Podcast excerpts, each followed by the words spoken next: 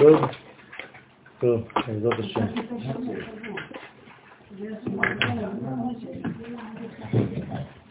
לשם ייחוד קודשה ובריחוד שכינתה.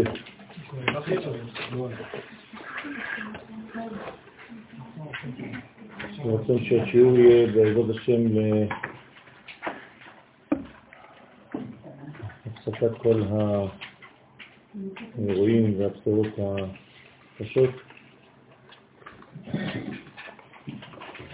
בעזרת השם לרפואת כל החולים ולהשבתם של הנעדרים.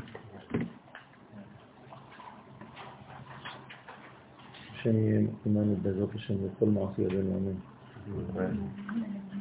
אנחנו בתיקון אה, י"ט, בחלק ה... בטור השלישי.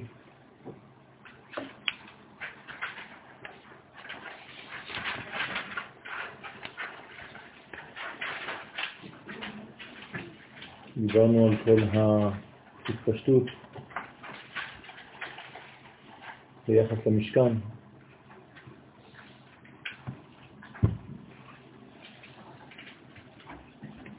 שכל חלק במשכן הוא בעצם מקביל לספירה מיוחדת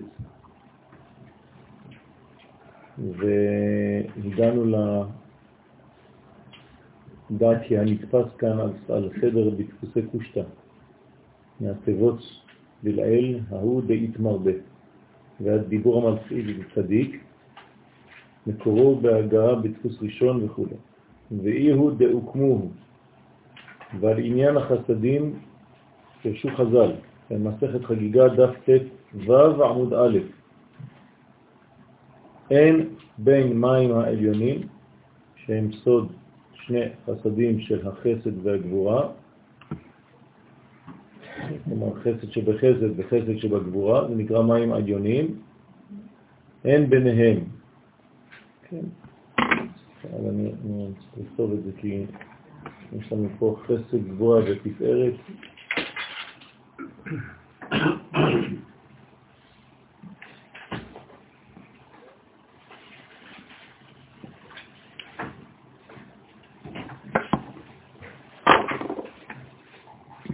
יש לנו פה החסד שבחסד, חסד שבגבורה ופה יש בעצם שלושה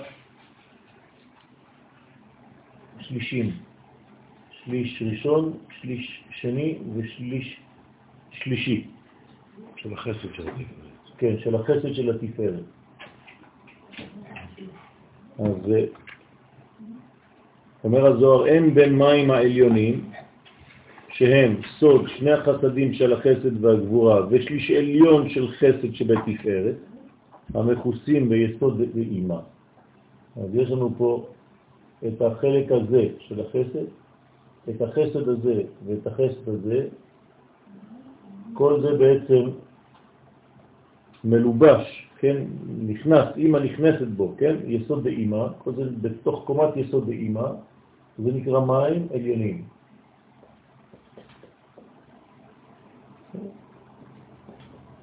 יסוד באימה שמלביש את כל המדרגה הזאת. אז אין בין זה לבין מים תחתונים.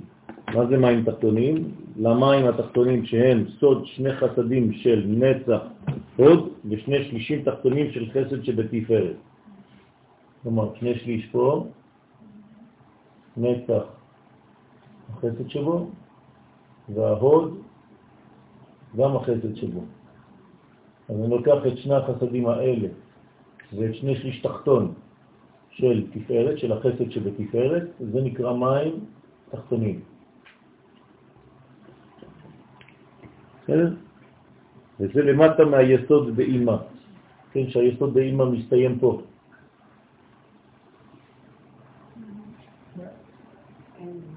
אלא, אז מה ההבדל ביניהם? כמלוא נימה. מה זאת אומרת? אלא כמלוא נימה.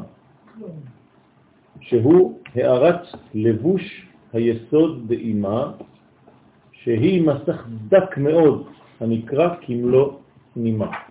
זאת אומרת שבעצם מה שמבדיל בין המים העליונים לבין המים התחתונים הוא רק הקרום, שבעצם מסיים כאן את היסוד של אימה.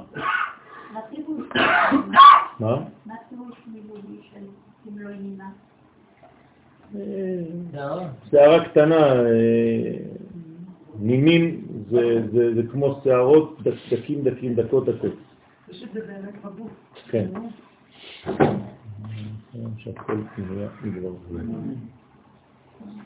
אני חושב שאחד ההפלאות הגדולים ביותר היום ברפואה, שתינוק נולד פג ומזריקים לו לתוך הנים. תביני מה הגודל של המזרק ומה הגודל של הנים שלו. מה? החסד של הגודל מתחת לכל צורה והחלק הפנימית של האפו בתוך כל אחד מהם? כן, זה החלק שיש חסד בדיוק. למה בתפארת החסד עצמו מחולק לשלושה? בגלל שהתפארת כולו, בכללותו, מחולק לשלושה.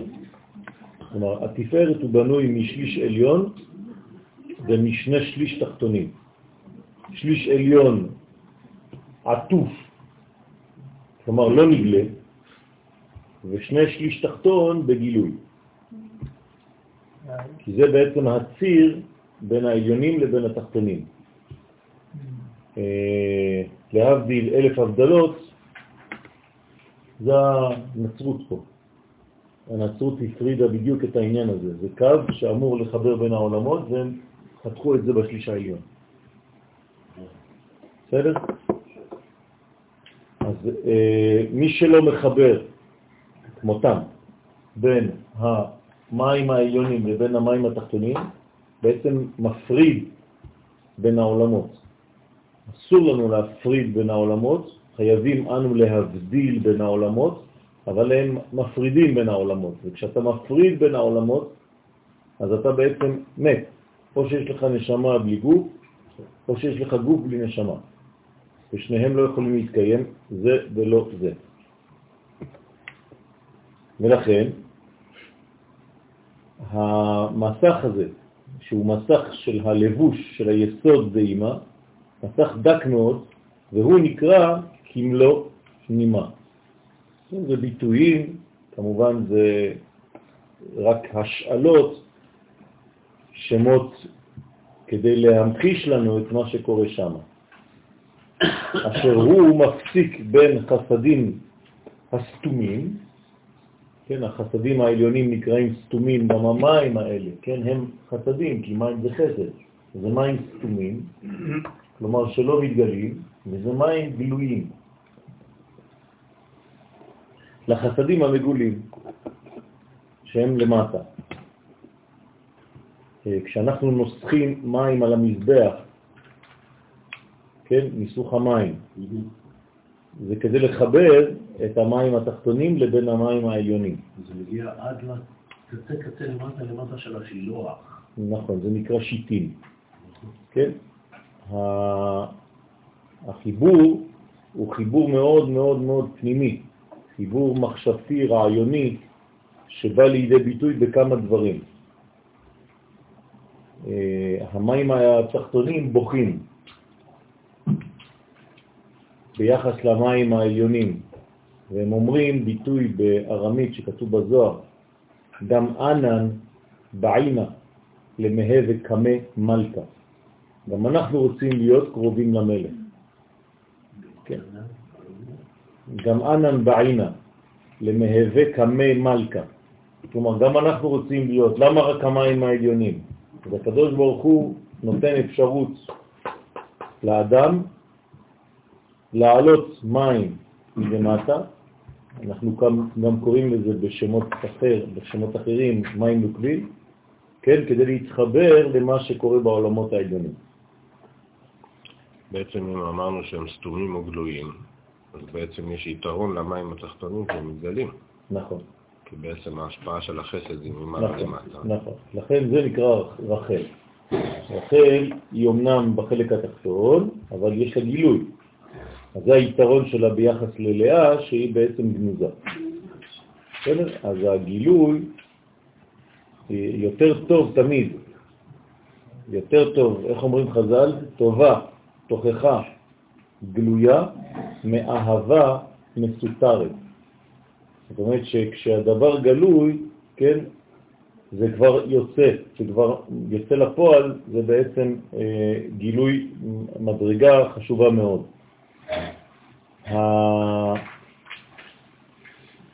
איפה נפגשנו עם כל הערכים האלה? בתורה?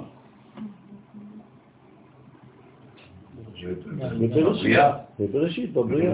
ויבדל אלוהים בין המים אשר מעל לרקיע לבין המים אשר מתחת לרקיע. אז פה בעצם הרקיע, כן, מה זה הרקיע? זה הקרום של יסוד דאימא שמבדיל בין המים העליונים לבין המים התחתונים. בסדר? כלומר, מה שמבדיל בין הערכים, אני רוצה לקחת את זה קצת יותר עמוק, אה, מה מבדיל בעצם בין הערכים של העולם הזה, מים תחתונים, לבין הערכים של העולם הבא, מים עליונים? כמלוא נימה, כלום. כלומר, אנחנו מאוד מאוד קרובים. אנשים חושבים בטעות שהעולם הבא זה דבר רחוק.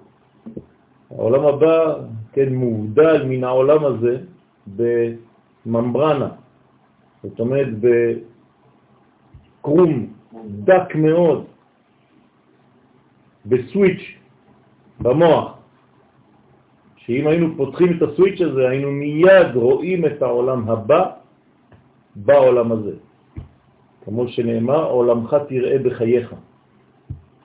זו ברכה של חז"ל, שנציג מדרגה זו לראות את הדברים הפנימיים, את המים הפנימיים, העליונים, כן, גם במים התחתונים, ונדע, כמובן שיש הבדלה ביניהם, אבל נדע שהם נמצאים ושכל אחד בעצם יונק ממציאותו של השני.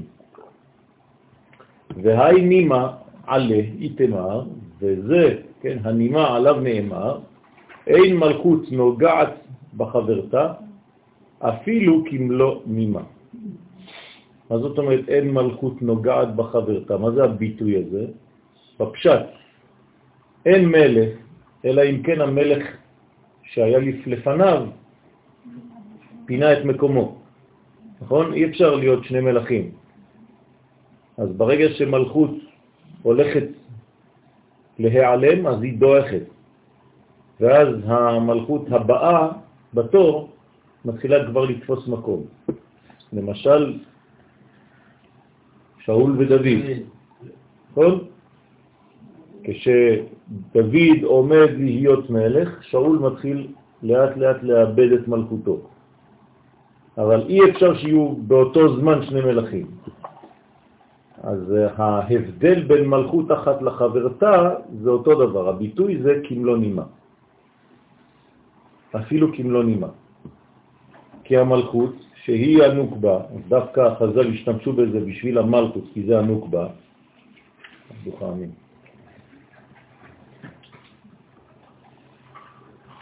המלכות היא הנוקבה דזעיר אנפין, מתחילה מיד אחר גמר המלכות דאימה. כלומר, המלכות של נוקבה דזה, כלומר פה, ופה למעלה אימא היא גם כן מלכות, נכון? מלכות עליונה. אז המלכות העליונה מסתיימת עם הקרום הזה, עם הכמלונימה, ואז מתחילה מלכות תחתונה. אז אין מגע בין מלכות למלכות. סליחה, אני לא מבינה. מלכות זה ירמפין? של הפרצוף של ירמפין? או יש מלכות מחוץ זה אותו דבר, זה המלכות שלו. מה זה מלכות בזעיר אנפין? זה. אין לו. הוא נמצא בו. בזעיר אנפין יש גם פרצוף. זה זה. אז יש מלכות. אבל זה זה. אין מלכות אחרת. המלכות היא הייתה בזעיר אנפין, ביסוד שלו, רק עכשיו היא גלויה. איפה נמצאת המלכות? איפה הבסיס של המלכות? לפני שהיא הופכת להיות פרצוף, איפה היא נמצאת? ביסוד דזה, בעטרת היסוד וזה אירנטי.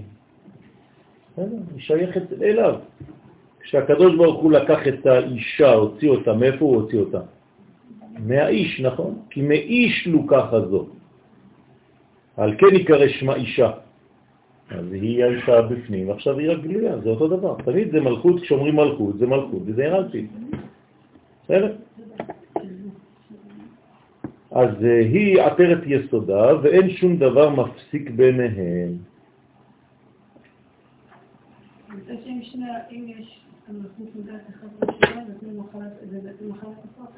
חס ושלום, זה קלקול של אדם שלא יודע להבדיל. אדם שלא יודע להבדיל מה חסר לו בעיקר? דעת, נכון? כן. מתי עושים הבדלה במוצאי שבת בעמידה? אתה חונה לאדם דעת, ואז אומרים אתה חוננתנו, המבדיל בין קודש לחול. אם אין דעת, הבדלה מנין, שואלת הגמרא. זה מה שאני אומר. אם אין דעת, הבדלה מנין. כלומר, אם אתה לא יודע, כן, אם אין לך דעת אמיתית, אתה לא יודע להבדיל בין הדברים, לכן גם לא תוכל לדעת לחבר. כדי לחבר, צריך לדעת להבדיל. איש ואישה שרוצים להתחבר, הם צריכים לדעת שהם שונים, שיש הבדלה ביניהם.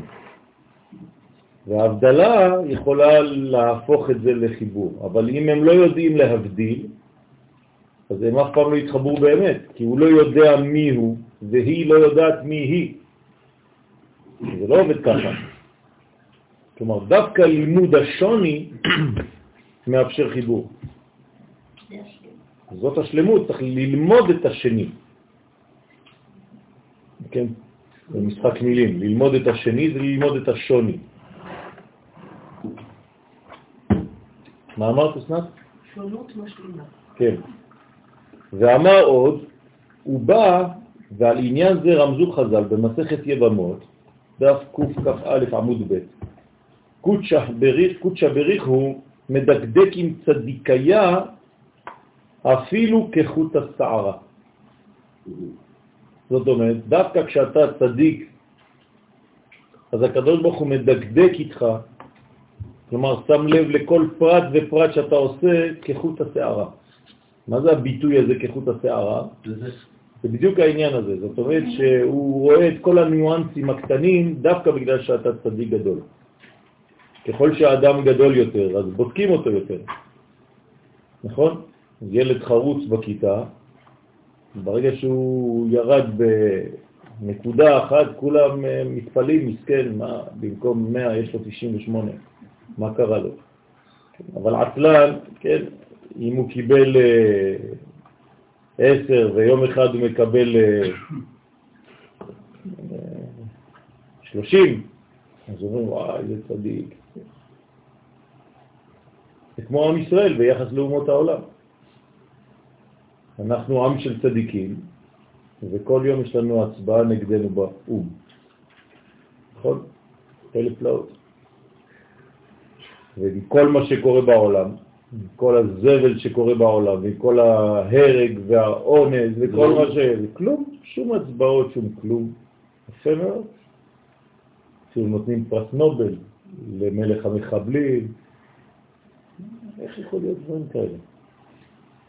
כן, אז זה בדיוק העניין של השקר, שכשלא יודעים להבדיל, אנחנו כל הזמן לומדים המבדיל בין קודש לחול, בין אור לחושך, בין ישראל לעמים. אז זה נקרא כחוט הטהרה. הוא מפרש דבריו ואומר, והאי חוט אי הוא חוט בסחיר לאות ברית מילה. וחוט הזה הוא חוט המקיף את אות ברית מילה. דהיינו את עטרת היסוד. שהיא המלכות, נכון? יסוד המלכות, שורש המלכות. וברית היא נימה, וברית היא נקראת נימה. כלומר, גם הברית נקראת בעצם כאן נימה, אז מה מפדיל בין מדרגה למדרגה? היסוד. בסדר? על שם שהקדוש ברוך הוא מדקדק עם הצדיקים אפילו על חטא קל, כמלוא נימה, בעניין פגם הברית. ולפי שהיסוד נקרא צדיק, והוא דרגה דצדיקים, לכן ויילה מאן דאפריש עוד ברית, אוי לו למי שמפריש עוד ברית שהוא היסוד, במים למים, דהיינו בין המן לבין המד, שעל ידם נוצר הוולד. ומנע זרע מיני, ומונע הזרע ממנו, דהיינו שאינו מקיים מצוות פירוק ורבו. אז אדם שלא מקיים את המצווה הזאת, אז מה הוא עשה בעצם? הפריד. הוא הפריד. הוא כבר לא מבדיל, הוא הפריד בין העליונים לבין התחתונים. לכן אמרתי לכם שכאן נולדה הנצרות, שהגדולים שבהם לא מתחתנים בכוונה, כדי לא להביא ילדים, ילדים לעולם. זאת אומרת שאין המשכיות אצלם. מאיפה זה נולד הדבר הזה? איזו, איזו חברה הפסיקה להביא ילדים? סדום. למה? יפה, מי צריך את זה? זאת אומרת, הם הגיעו לימות המשיח, מבחינתם. וברגע שאתה הגעת לימות המשיח, אתה כבר לא רוצה שום דבר אחר. אז הם אומרים, כאן נגמר הסיפור. אז הם חיים כבר בחיים של גאולה. אנשי סדום חשבו שהם כבר בגאולה. אז הם סגרו את עצמם בתוך איזה מיץ של חברה סגורה, ואז מה יש בימות המשיח? רק הנאה. אז כבר לא צריך להביא ילדים. אז כדי ליהנות ולא להביא ילדים, וההנאה תהיה בעצם הנאה אגואיסטית, שלא לשם פריה ורגיעה, זה כל המדרגה שאנחנו מדברים עליה עכשיו, של חד ושלום חסימה של פירו ורבו. היום אה, סדום עלתה לכותרות, חשוב, מי שאינו מהמדרגה הזאת בכלל לא קיים, אתה היום משוגע. כן. האנשים הנורמליים זה אנשי סדום. האנשים המקולקלים זה אנשים שממשיכים כרגיל את חייהם מסכנים, פרימיטיביים. אז זה פריה זה, זה העניין כאן. ולכן גם אנשי סדום וגם הנצרות שחושבת שהיא כבר בזמן של גאולה, כן, כי המשיח שלהם בא לפני אלפיים שנה. אם זה המשיח אז אני לא יודע מה, מה זה גיהנון. ולכן הם נמצאים בתוך השקר הדבר הזה של אה, הימנעות מכוונת מפריה ורידיה. וזה נחשב לו באחזר עלמא לתוהו ובוהו. אנשים כאלה, כל מי שחי ברובד הזה שמונע מהבאת פירות, כלומר ששופך זרע לבטלה, אז הוא כאילו חד ושלום מחזיר את העולם לתוהו ובוהו. למה? כי לא לתוהו יצרה, אלא לשבת. זאת אומרת שהקדוש ברוך הוא ברא את העולם ליישב אותו. וכשאתה לא עוסק בפריה וריביה, מה אתה עושה? איך זה נקרא אדם שלא עוסק בפריה וריביה? כאילו ממעט את הדמות. מה זה ממעט את הדמות? צלם ודמות. נכון? שתי בחינות. צלם זה זכר, דמות זו נקבה. כלומר, מי שלא עוסק בפריה וריביה, הוא ממעט את הדמות, כלומר הוא ממעט את גילוי של הזכר בנקבה. כלומר, אין לו נקבה. וזה הדבר החמור ביותר. כהן גדול, כשהוא נכנס לקודש הקודשים, מתקנים לו עוד אישה. דרך אגב, לא כתוב בגמרא מה קורה לאישה הזאת אחרי שהוא יוצא. היא תקועה. אין גמרא שאחרי זה מסיימת את זה. כלומר, כתוב לו מתקנים לו אישה, שמא תמות האישה הראשונה. אבל כשהוא יוצא משם והאישה הראשונה לא מתה, מה, מה עושה האישה השנייה הזאת? מתקנים לו אישה, אתה מבין שהיא ממש... אה, כן, כן, כן, אישה? כן, כן. זה ש... יש לו לא. שניים. יפה מאוד. אוריאל אמר את התשובה. זה חתונה על תנאי. כלומר, אם האישה הראשונה נפטרת, אז מיד דה פקטו נכנסת האישה השנייה למסלול של אישה. אם לא, אז זה כאילו מחזירה את עצמה למצב רגיל. אבל היא הייתה כאילו עומדת פוטנציאלית לחיבור עם הכהן הגדול. כלומר, בשמיים יש מדרגה של אה, חיבור כזה, למרות שזה על תנאי. יכול לחזור, אמרת שדמות וזכר וצלם זה נקבה? לא, להפך, אל תנסי לבלבל אותי בכוונה. צלם ודמות. צלם זה זכר, דמות זה נקבה. מה שכתוב בבראשית, כן, איך הקדוש ברוך הוא ברא את האדם, בצלם,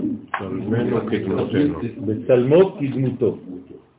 כלומר, צלמו זאת אומרת החלק הזכר שבו, דמותו חלק הנקבה שבו. בסדר? במילה דמות יש מוות. בסדר? שאם לא מגלים את הזכר בנקבה, זה כמו מוות, חד ושלום.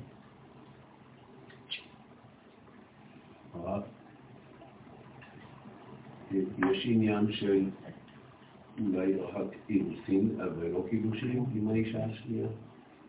לא. זה, זה, זה ממש חתונה לכל דבר, רק בעניין של אה, תלו, ת- תלוי, עומד ו, תלוי ועומד. כי בדרך כלל כשאישה שהיא מאורסת, אז היא לא, היא לא מותרת כן. לאף אחד, נכון. היא גם אסורה לך. נכון, נכון. אבל אה, זה, זה, לא, זה לא המצב, כי שם זה ממש אה, הכל. זה לא שהיא רק מאורסת, ואם האישה הראשונה תמות, אז היא הופכת להיות אישה. כי גם המאורסת צריך לשחרר אותה בסופו של דבר, אז מה עשינו? כן, גם למאורסת צריך לתת גט. נכון? לכן בחתונה היום אנחנו קושרים בין האירוסים לבין הנישואים. בתוך החתונה, אנשים לא מבינים כלום. לכן יש שני קידושים בחתונה.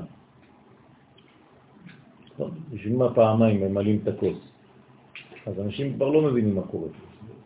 כן, לפני שנים רבות לא היו עושים ככה, היה רק קידוש אחד. למה? כי שנה לפני היו עושים את האירוסים. אבל פה הרב מתחיל... מה? זה?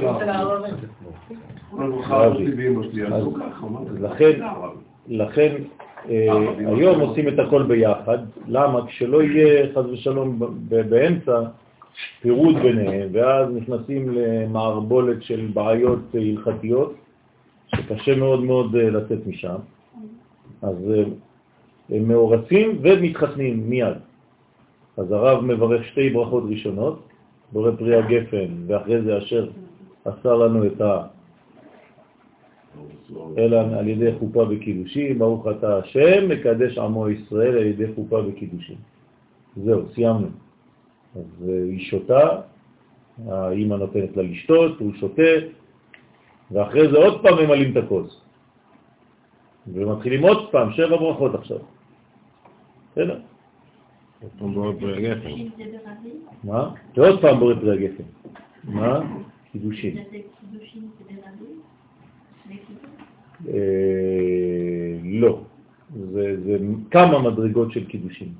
זה לא דווקא בגלל הנקודה הזאת. אבל את צודקת, יש שם כמה קידושים. דאחזר עלמא, אז חז ושלום, זה כאילו דומה להחזרתו של העולם לתוהו ובוהו, כאילו החזיר את העולם לתוהו ובוהו, כלומר למדרגה שיש בה הכל, אבל אין בה סדר. זה נקרא תוהו ובוהו. הכל בלי סדר. ורזה דמילה, וסוד הדבר נרמז במה שכתוב, לא תוהו ברע, הנה, ברוך השם, מה שרציתי לומר מקודם, לא תוהו ברע, לשבת יצרה. זאת אומרת, הקדוש ברוך הוא לא ברא את העולם שיהיה חוסר סדר, אלא ליישב את העולם. וכדי ליישב את העולם צריך לגלות את הנוקבה. כי אם לא, זה, זה חז ושלום ממעט את הדמות, את הנוקבה. לכן לשבת יצרה ודאי. לכן עוון מניעת פירו ורבו הוא עוון גדול ביותר. כן? מתי אנחנו נפגשים עם הפירו ורבו הזה בצורה יותר גנוזה? כשאני שואל אתכם שאלות זה כשאנחנו קרובים לדבר. פרשת פרה, פרשת השבוע. זה פירור, פרה זה לשון פריה ורבייה. אנחנו עוברים. אה? בגלל שהפרה מחזירה אותנו למדרגה של חיים. כלומר, תיקון של המוות.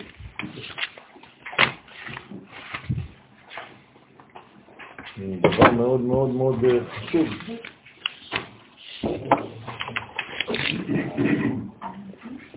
זה נכון מכיוון שלמעשה אפר הפרה, מה החומר אפר יכול להצטייר בקונוטציה הכי שלילית שיכולה להיות. מה אתה יכול לעשות כבר מאפר? ודווקא כאן התורה אומרת, לא, מתוך האפר הזה זה גם חומר. האפר עצמו הוא גם חומר, שממנו אנחנו נוציא חיים, וזה גם ההבדל בין הנפשות. אז מה אומר הזוהר הזה? הפוך אפר לקבל פאר. פאר. פאר תחת אפר. דיברנו פה על חיבורים איך אנחנו לוקחים את זה ישראל, שאנחנו נדע לחבר בין בין מה למה? בין בני ישראל, שלוקחים את החברה היום. החיבור הזה הוא חסר, הוא קיים רק כשיש את ההצעות כמו שיש לנו עכשיו. אני מגדיר, כן, זה לא שאין חיבור, יש חיבור, אבל יש הרבה הרבה הרבה אש ביניהם. יש שני שלבים בגאולה. הרמח"ל במאמר הגאולה זצ"ל מדבר על השלבים הללו, והוא מסביר שכשעם ישראל ישוב לאדמתו, אז השלב הראשון יהיה בעצם שלב של חיבור של כל האומה כדי לבנות את הארץ. זאת אומרת שזה יהיה חיבור, אבל חיבור חיצוני. כלומר, בלי ערכים פנימיים של תורה, של נבואה וכו'. אדם. בדיוק. ולפני השלב האחרון של הגאולה, שאז יתגלה גם הפן המאוד מאוד רוחני, המאוד פנימי, הנשמתי, אז יהיה העלם של מה שבנינו בהתחלה. כלומר, לכאורה החברה תתפרק, וכבר אתה תראה בחוץ כאילו האנשים, כל אחד חושב רק על עצמו. אז הוא אומר שזה שלב הכרחי בזמן הגאולה, וזו הכנה לשלב השני. ולכן לא להיבהל כשחושבים שהחברה של היום היא כאילו אגואיסטית. מסביר הרמח"ל שזה. פתאום השלב השני, הולך לשלב השני עכשיו, שיהיה לנו חיבור בעזרת השם קרוב של הרבה יותר פנימיות ממה שהיינו עד היום. לכן כל מה שאנחנו עושים היום זה ממש אה, הבל לפני תורתו של משיח. כשמזרזים דברים, צריך להשלים את זה אחר כך. אתם יודעים שבפסיכולוגיה יש חמישה שלבים שאדם צריך לעבור. השלב הראשון זה שלב של הנאה בפה, כמו התינוק, כן? של הנאה אוראלית. התינוק יונד מהדדים של אמא שלו, וזה כמו סקסואלי. השלב השני זה אנאלי. והשלב השלישי זה קדימה. יש כמה שלבים, וכל פעם שאתה מזרז אחד, ואתה מדלג קצת על אחד, מזלזל בו, כל פעם שתהיה בבעיה בחיים, אתה תחזור לשלב שבעצם פספסת. זאת אומרת שבשביל זה אתה תראה למשל שחקן כדורגל שנושך את הכתף של שחקן אחר. כן, למה? הוא לא עבר את השלב הזה האוראלי, אז הוא תמיד חוזר לשם כשהוא עצבני. אז אסור לזרז תהליכים, כי אחרי זה אתה צריך להשלים אותם בחיים שלך. ואנשים שהם אה, אובססיביים על ניקיון, זה בגלל שבשלב האנאלי, כן, אמרו להם שלעשות אה, חוץ מן הכבוד את הצרכים שלך זה דבר מלוכלך וכו'. אז הם כל הזמן חוזרים לשם. אתה תראה אנשים אובססיביים בכל מיני תכונות ואתה לא תבין, אבל מבחינה פסיכולוגית, כן, הדברים מוסברים היטב. אז מה היה מוכן בשלב? תשאל את אסלאם ואת אה, חננאל. קורס. פסיכולוגיה. קורס פסיכולוגיה.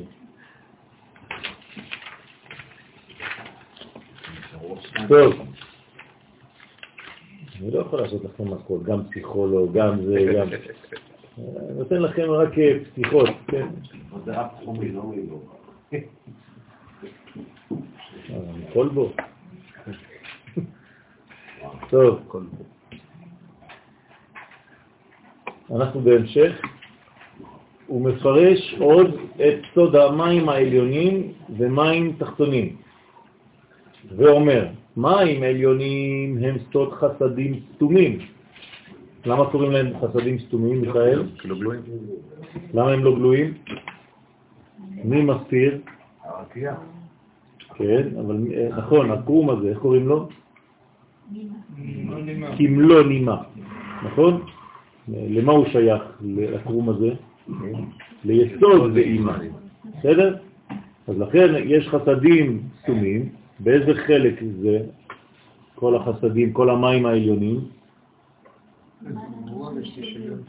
חסד שבחסד, חסד שבגבורה ושליש עליון של חסד של התפארת.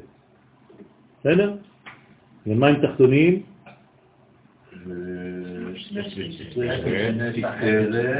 חסדים שבנצח וחסדים שבאור. נצח, כל זה בלגן, צוריאל, תגיד בפשטות.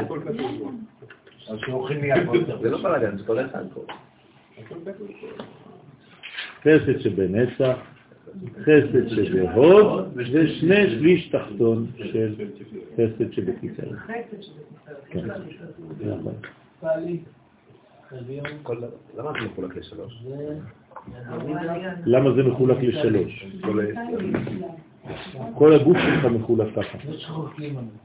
זאת אומרת שאנחנו בעולם שלנו, כל פעם שיש גילוי, הגילוי נעשה בשלושה שלישים. בסדר? למשל, תראה את הזרוע שלך, יש לך חלק עליון, חלק אמצעי וחלק תחתון. גם באצ- באצבע, כן? אחד, שתיים, שלוש. כל הבניין שלנו בגילוי כזה. הזמן הוא משולש, נכון? על שלושה דברים העולם עומד, אלפיים תוהו, אלפיים תורה, אלפיים ימות המשיח. תמיד זה שני שליש ושליש, כי העולם שמתגלה, הוא מתגלה במשולש. לכן עם ישראל נקרא עם משולש, עם תליטאי. זוכרים? מסכת שבת, סגולה. משה רבנו, משולש, הוא היה בן השלישי, פרשה שלנו, כולם נעלמים. ודוד. נכון? דוד, שלוש אותיות, ד' ו' ד'. כלומר, מה זה דוד? זה בעצם גילוי של הראשון, האמצעי והתחתון, כלומר אדם. נכון? מה זה אדם? אדם, דוד, משיח. כן? הכל שלוש. זה אדם. הזמן אפילו, אומרים לנו חכמים, בין אדם הראשון לדוד המלך, כפול שתיים, זה המשיח. תעשו את החשבון, יוצא לכם 5,708. בבקשה. אין יפה, בדיוק. קיבלתי אתמול מכתב מהצדיק,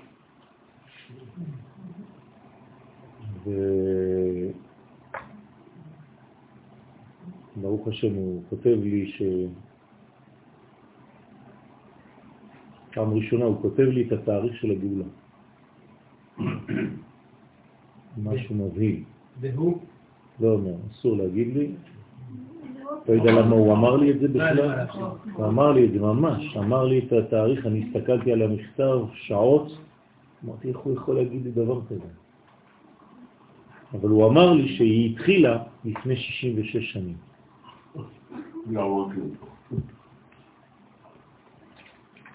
השתבח שלו. כן? כלומר, הוא, הוא מכיר בזה. השבוע הייתי עם הרב אה, מוספי, שליח של, כן, שליח שהיה של הרב מרדכי אליהו, הייתי איתו אה, במשך השבוע, זה משהו מיוחד,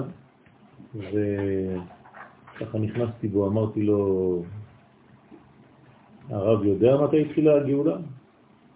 אז הוא אומר לי, בטח, לפני 66 שנים. אמרתי לו, טוב, נראה שכולם על אותה... כן, על אותו גל עכשיו בזמן האחרון, כולם uh, מתחילים לקבל את זה. אמרתי לו, מה הרב חושב על אלה? הוא אומר לי, עזוב, לא מבינים כלום, טיפשים. השבוע, בלי להיכנס יותר מדי לפוליטיקה, אבל uh, ש"ס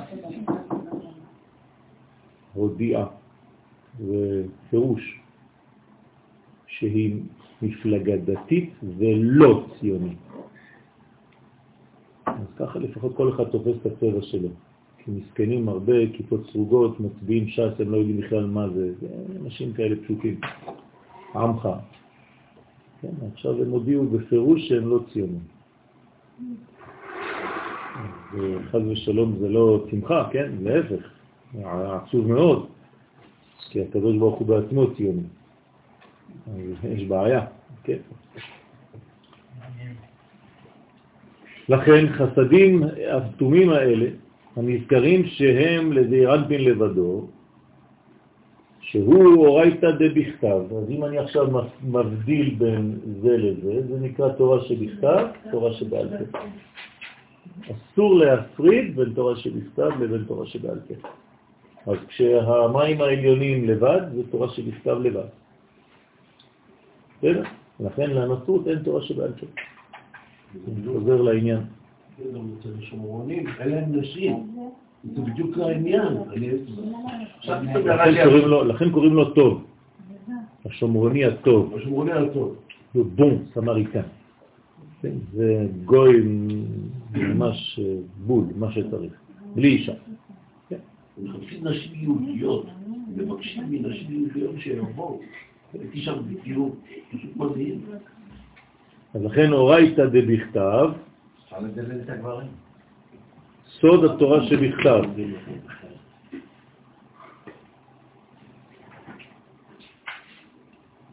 תתפללו בעזרת השם שהשבת, שבת הזאת ויום ראשון שיעבור, זה ראש חודש, ובעזרת השם יש סגולה גדולה מאוד למציאתם של החטופים. בעזרת השם, כן, מדברים על זה.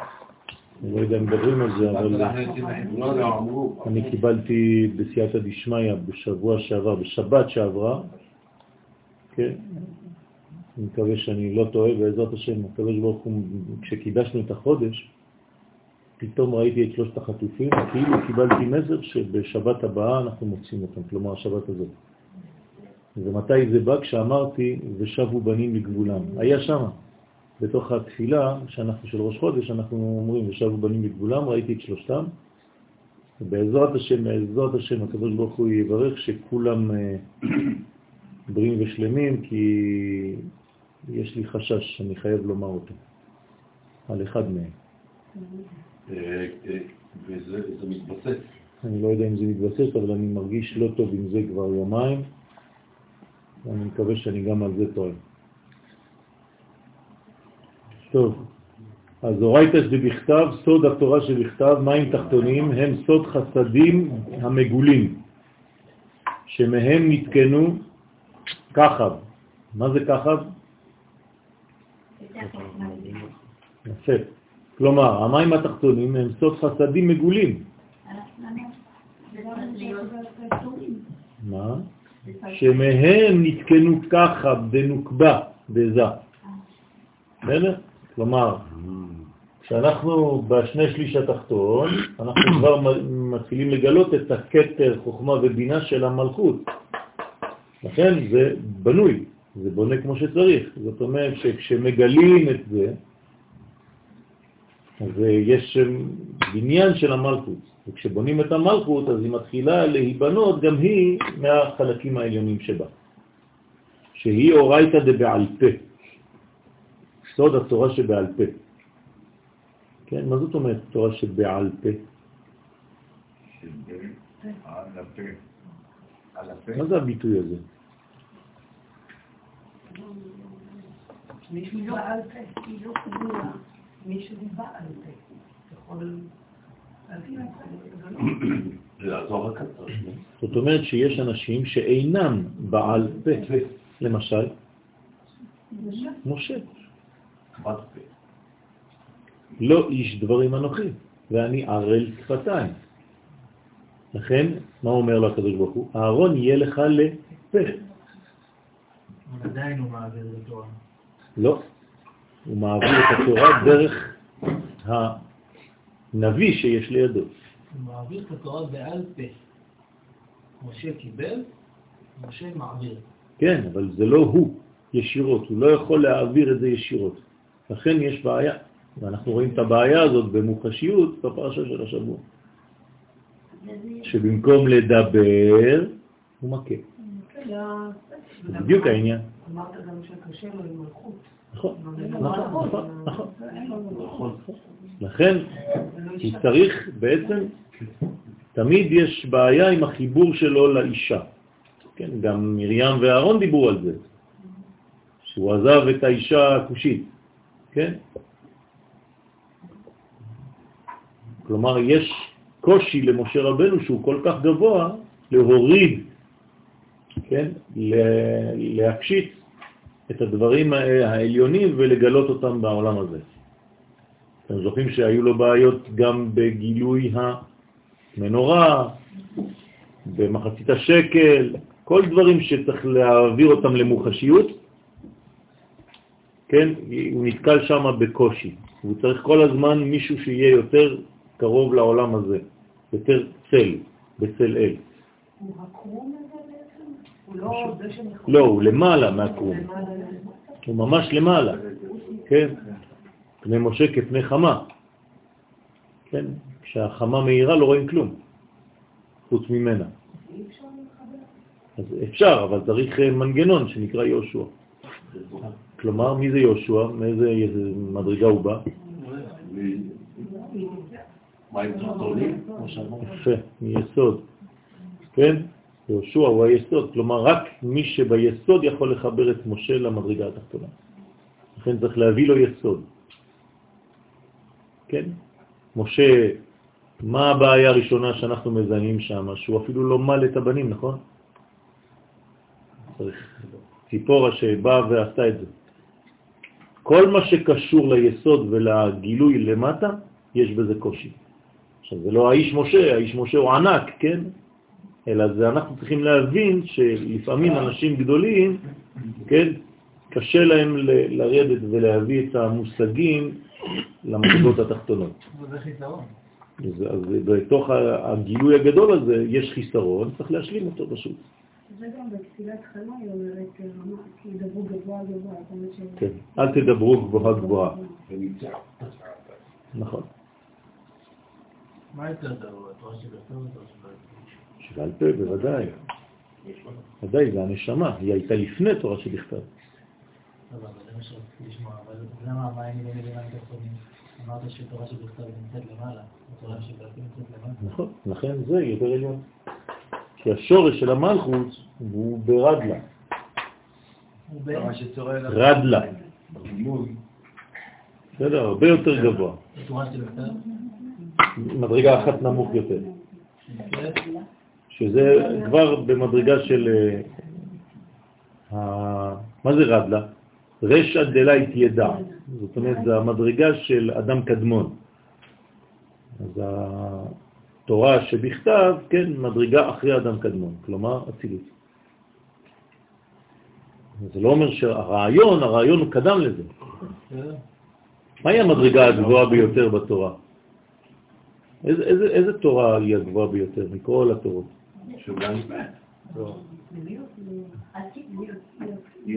היא גם הזוהר, גם, הקבלה, יש מדרגה עוד יותר גבוהה מזה.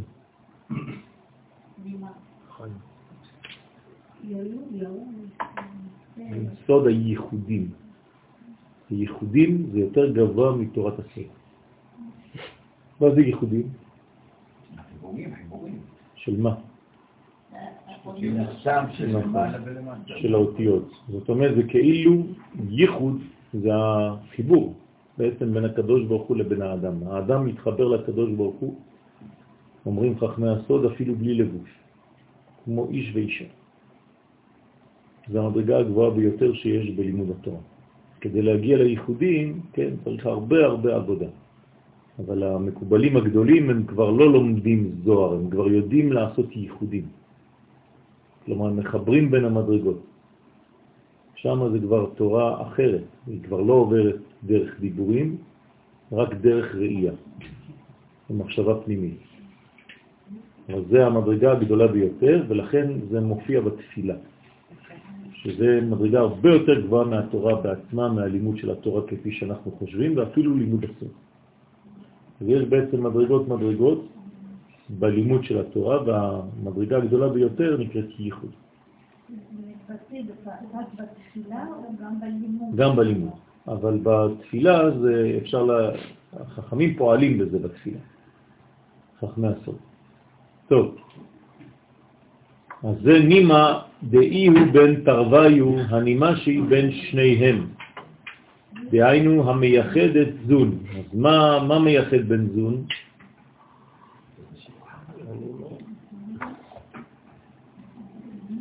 מה? מה מייחד בין זון?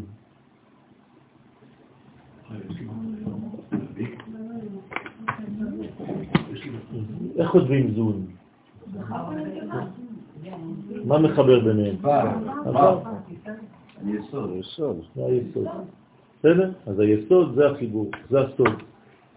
זה הסוד של כל מה שאנחנו עכשיו לומדים פה. דה יסוד, בסדר? הוא היסוד, דה. דאי הוא רזה דאורייתא. כלומר, מה זה הסוד של התורה? הגדול ביותר? היסוד. היסוד. מי שיודע לחבר בין מדרגות. זה הסוד הגדול בתורה. לכן זה נקרא תורת הסוד, זה נקרא יסוד. שהוא סוד התורה. כלומר, סודות התורה, אם מבקשים מכם מה זה סודות התורה, לאיזו ספירה זה שייך? ליסוד. בפנימיות זה שייך ליסוד. אליעזר, אתה איתנו? תשתתף. כי סודות התורה שורשם ביסוד. כל הסודות של התורה, השורש שלהם זה ביסוד. ואי הוא יסודה ועיקרה דתרוויו, והוא היסוד ועיקר של שתי תורות.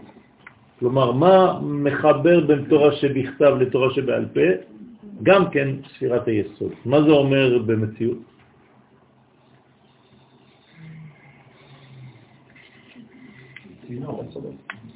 שאם האדם לא יודע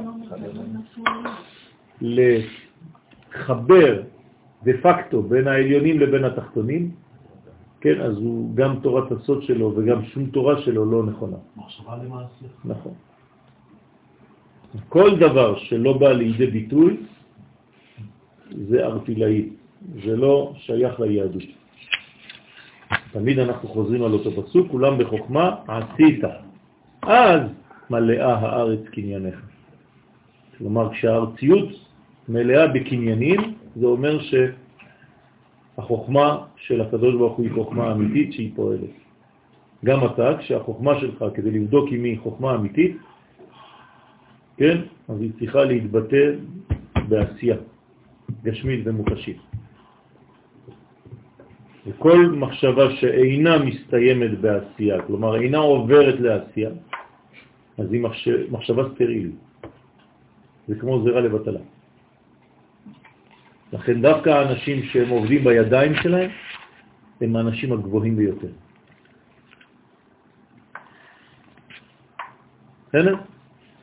בגלל שהם מתרגמים שכל למעשה. יגיע כפיך, דווקא. אז זה כוח של הידיים, זה כוח של העשייה. לא להתבלבל. אנשים ש... כן, תמיד שומרים, ידיים עדינות ולא נוגעים בשום דבר, זה לא העולם האמיתי. הם הולכים ומתמעטים דווקא בתקופה... נכון, זאת הבעיה שלנו. פחות ופחות אנשי מעש. נכון, נכון. אנחנו נחזור לזה בעזרת השם, לאט לאט נחזור. עבודת האדמה ועבודת הדברים. כן, יכולים לתת לכל פרויקט 13,000 שקל רק שיחזרו לבניין. אני לדעתי, פרייר שלו. מה יש? אז מה? מה יקרה? למה תורת מישהו? חם, קשה, מציק, שובר את הגב, חסר דברים. ומה אתה עושה לנפש הפנימית שלך? אני אומר לך כאיש בניין. אתה יודע מה זה עשה לי? חישל אותי ועשה אותי טוב וטוב וטוב. אתה צעיר בנפשך ואנחנו מוכנים. עזוב אותו. לא פריצה ולא זה. טוב. אתה תהיה... יש, יש, יש, יש ברכה בדבר הזה כשמחברים עליונים ותחתונים, ובמיוחד מי שלומד ויודע שכל בניין הוא מחובר לבניין פנימי. אז כשהוא עושה את הדברים בחיצוניות, אז הוא מתקן, מתקן כלים, מתקן, כן. צוריאל, אתה מכוון לתקן את המרכבה העליונה? זה מה, שאתה, זה מה שהוא עושה, כשהוא עושה במכניקה, מה, מה אתה חושב? זה אותו דבר. זה, זה, זה הבאת מדרגה למדרגה אחרת. תולה מכונית על בלימה. לא? הצלחת לי ברקסים. תולה רכב על בלימה. שבא אליו מישהו עם ההגה. כן. אמר לו מה זה ההגה. אתה אומר? תגיד לנו מה אמרת. נוהג? סוריה, נו, פתח, את פתח לו. טוב, תגידי לנו את הנוקבה שלו, הוא לא... תגידי מה הוא אמר לו. הוא אמר לו שהבעיה שלו בהגה זה לא סתם, זה לא- לא זה לא ההגה של האוטו, זה ההיגוי שלו. זה ההיגוי שלו ולאן הוא הולך, הוא אומר, אני תתלבש, אתה רואה, הנה, אשריך. כן, אני מנשק את הידיים האלה. טוב, לעין הרע. כי חלק הסוד הוא העיקר של שתי התורות. כלומר, החלק הסוד הוא העיקרי. תמיד הבן איש חי, כשהוא כותב אה, הלכה, הוא כותב לפי הפשט ככה, ולפי הסוד ככה, ובסוף הוא אומר, והטעם השני, כלומר של הסוד, הוא העיקר. כי כל דברי חז"ל בש"ס הם מתבארים גם לפי הסוד. למה? כי הסוד קדם להם. אז אל תיקח את ההלכה ותסגור אותה בארבע אמות. זה מסכן, זה גלות. תבין שהסוד קדם לזה, רק היום אתה לא מסוגל להבין, אבל יש לזה הכל מעוגן בתורת הסוד. ומאן דמנה רזה דעיקרא דתרי תורות, ומי שמונע את עצמו מללמוד את סודות התורה, כן? שהם עיקר של שתי התורות, כאילו אהדר עלמא לתוהו ובוהו, נחשב לו כאילו החזיר את העולם לתוהו ובוהו. הוא תגידו את זה למי שלא רוצה ללמוד תורת הסוד? הוא מחזיר את העולם לתוהו ובוהו. כלומר, כל האסונות שיש בעולם זה בגלל שאנשים לא רוצים ללמוד סוד. עוד מעט אנחנו ניפגש עם זה במינוח של הזוהר בעצמו, הוא אומר את זה, בפירוש. שכל העניות וכל ההרג וכל החורבן בעולם זה בגלל זה, שאנשים מפחידים אותם. כל אחד מוציא לך איזה משהו. כן. אתה לא, אתה לא יודע לאן העולם הולך. זאת אומרת שזה בגלל עשייה לא, לא. ולא ידיעה מה המקור שלה. או ידיעה בלי עשייה. שניהם. נכון. ברוך השם, יש הרבה שיעורי זוהר היום בירושלים. הרבה הולכים. נכון. זה חשוב מאוד, תבינו שזה לא כדי להיקרא מקובלים או כדי ל- ל- כן, לעשות כאילו אנחנו... זה ממש תורה לשמה.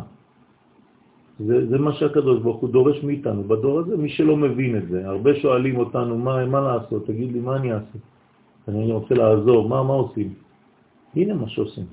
זה, זאת התורה שאנחנו בעצם דווקא בזכות התורה הזאת יכולים להגיע לתוצאות בכל התחומים בחיים שלנו. כמובן מבחינה לאומית וגם מבחינה אינדיבידואלית פרטית. חשוב מאוד הלימוד הזה, מאוד חשוב. ולא דיבור... כן, נכון.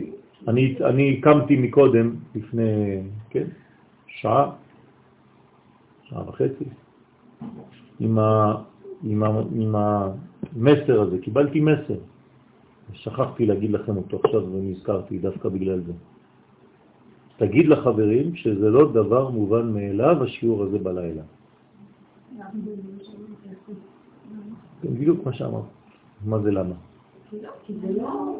זה לא מובן מאליו. כלומר, זה דבר שהוא מאוד מאוד מאוד אה, פנימי, וקיבלתי ברמז שמה, כן, לומר, שזה בעצם מחבר בין כל ימות השבוע לבין השבת, זאת אומרת שזה עושה את החיבור בדיוק בין זעירנטים למלכות. ולכן אנחנו לומדים אותו ביום חמישי בלילה, דווקא. אז שתדעו לכם שמי שבא לשיעור הזה ומשתתף בו, כן, זה לא סתם כדי לבוא לעוד שיעור בשבוע, זה ממש תיקון היסוד, זה תיקון של העולמות, זה חיבור בין העולמות. ויהי רצון שנהיה זכאים לזה, זה לא, לא פשוט. כן. לכן מי שלא, חז ושלום, אה, עושה את הדבר הזה, מי שלא משתתף בזה, מי שמונע עצמו ללמוד את הסודות, הוא כאילו מחזיר את העולם לתוהו ובוהו. כי הסודות הטמונים בתורה הם עיקר התורה. זה העיקר של התורה. עוד מעט אנחנו נגיע ל, ל, ל, לחיים יהודיים בצורה אחרת לחלוטין ממה שאנחנו חיים היום. היום מה זה הכיף שלך? מתי הגעת לשיא הקדושה וליל פסח? כשאתה עם המשפחה שלך, נכון? אבל זה, זה, זה הבל ליד התורה שעוד מעט תהיה לנו. כן. אנחנו עוד מעט נחיה פסח בצורה שבחיים לא חלמתם על זה. מה אתה חושב, שזה השיא של הקדושה שאתה יושב עם המשפחה שלך ואתה שר מה נשתנה הלילה הזה מכל הלילות? זה בדיחה. כן, השיא של הקדושה עוד מעט אנחנו נראה את הקדוש ברוך הוא, כן, בשלושה רגלים, כשאנחנו נעלה במדרגות עליונות ואנחנו נראה ממש מצוות ראייה. היום אנחנו לא רואים כלום. מה אתה רואה? חבר שלך שואל אותך, מתי סיימתם את הסדר, מתי עשית את זה? ביום הכיפורים אותו דבר, מה אתה עושה? הולך ובוכה ואתה רק זוכר את הניגונים שאבא שלך וסבא שלך, זה מה שאתה מתפעל מזה. זה בדיחות, זה בדיחות כל זה, זה מגוחך כמעט, כן? ואני שוקל את המילים שאני אומר. אנחנו לא חיים בכלל את הגובה האמיתי. אתם יודעים מה זה יום הכיפורים בבית המקדש? איפה זה ואיפה הפייטן ולא יודע מה? שטויות. להיכנס לקודש הקודשים ולצאת עם, עם כפרה, עם, עם הרגשה של כפרה, לא להוציא דמעות בגלל שאתה מתרגש מהניגון שזכרת לפני 50 שנה. כן. אנחנו רחוקים מהדבר הזה, אנחנו לא חיים את התורה שלנו בגובה האמיתי שלה, אבל זה עוד קורה, זה יקרה, זה, זה עכשיו, עכשיו אנחנו בונים את זה, בעזרת השם. למה שלב הזה חשוב? בסדר, אבל זה לא, הבעיה זה ש... כששלב חשוב, אז הוא הופך להיות, אה, כן, סוף, סוף בפני עצמו. אז אנשים כבר זהו, זה כמו הכותל. אנשים מגיעים לכותל, מנשקים את האבן וחושבים שהם הגיעו לבית המקדש. אדוני, בית המקדש זה 30 מטר יותר עמוק שם, אתה, אתה, אתה נעצרת באבן. זאת בעיה מנטלית.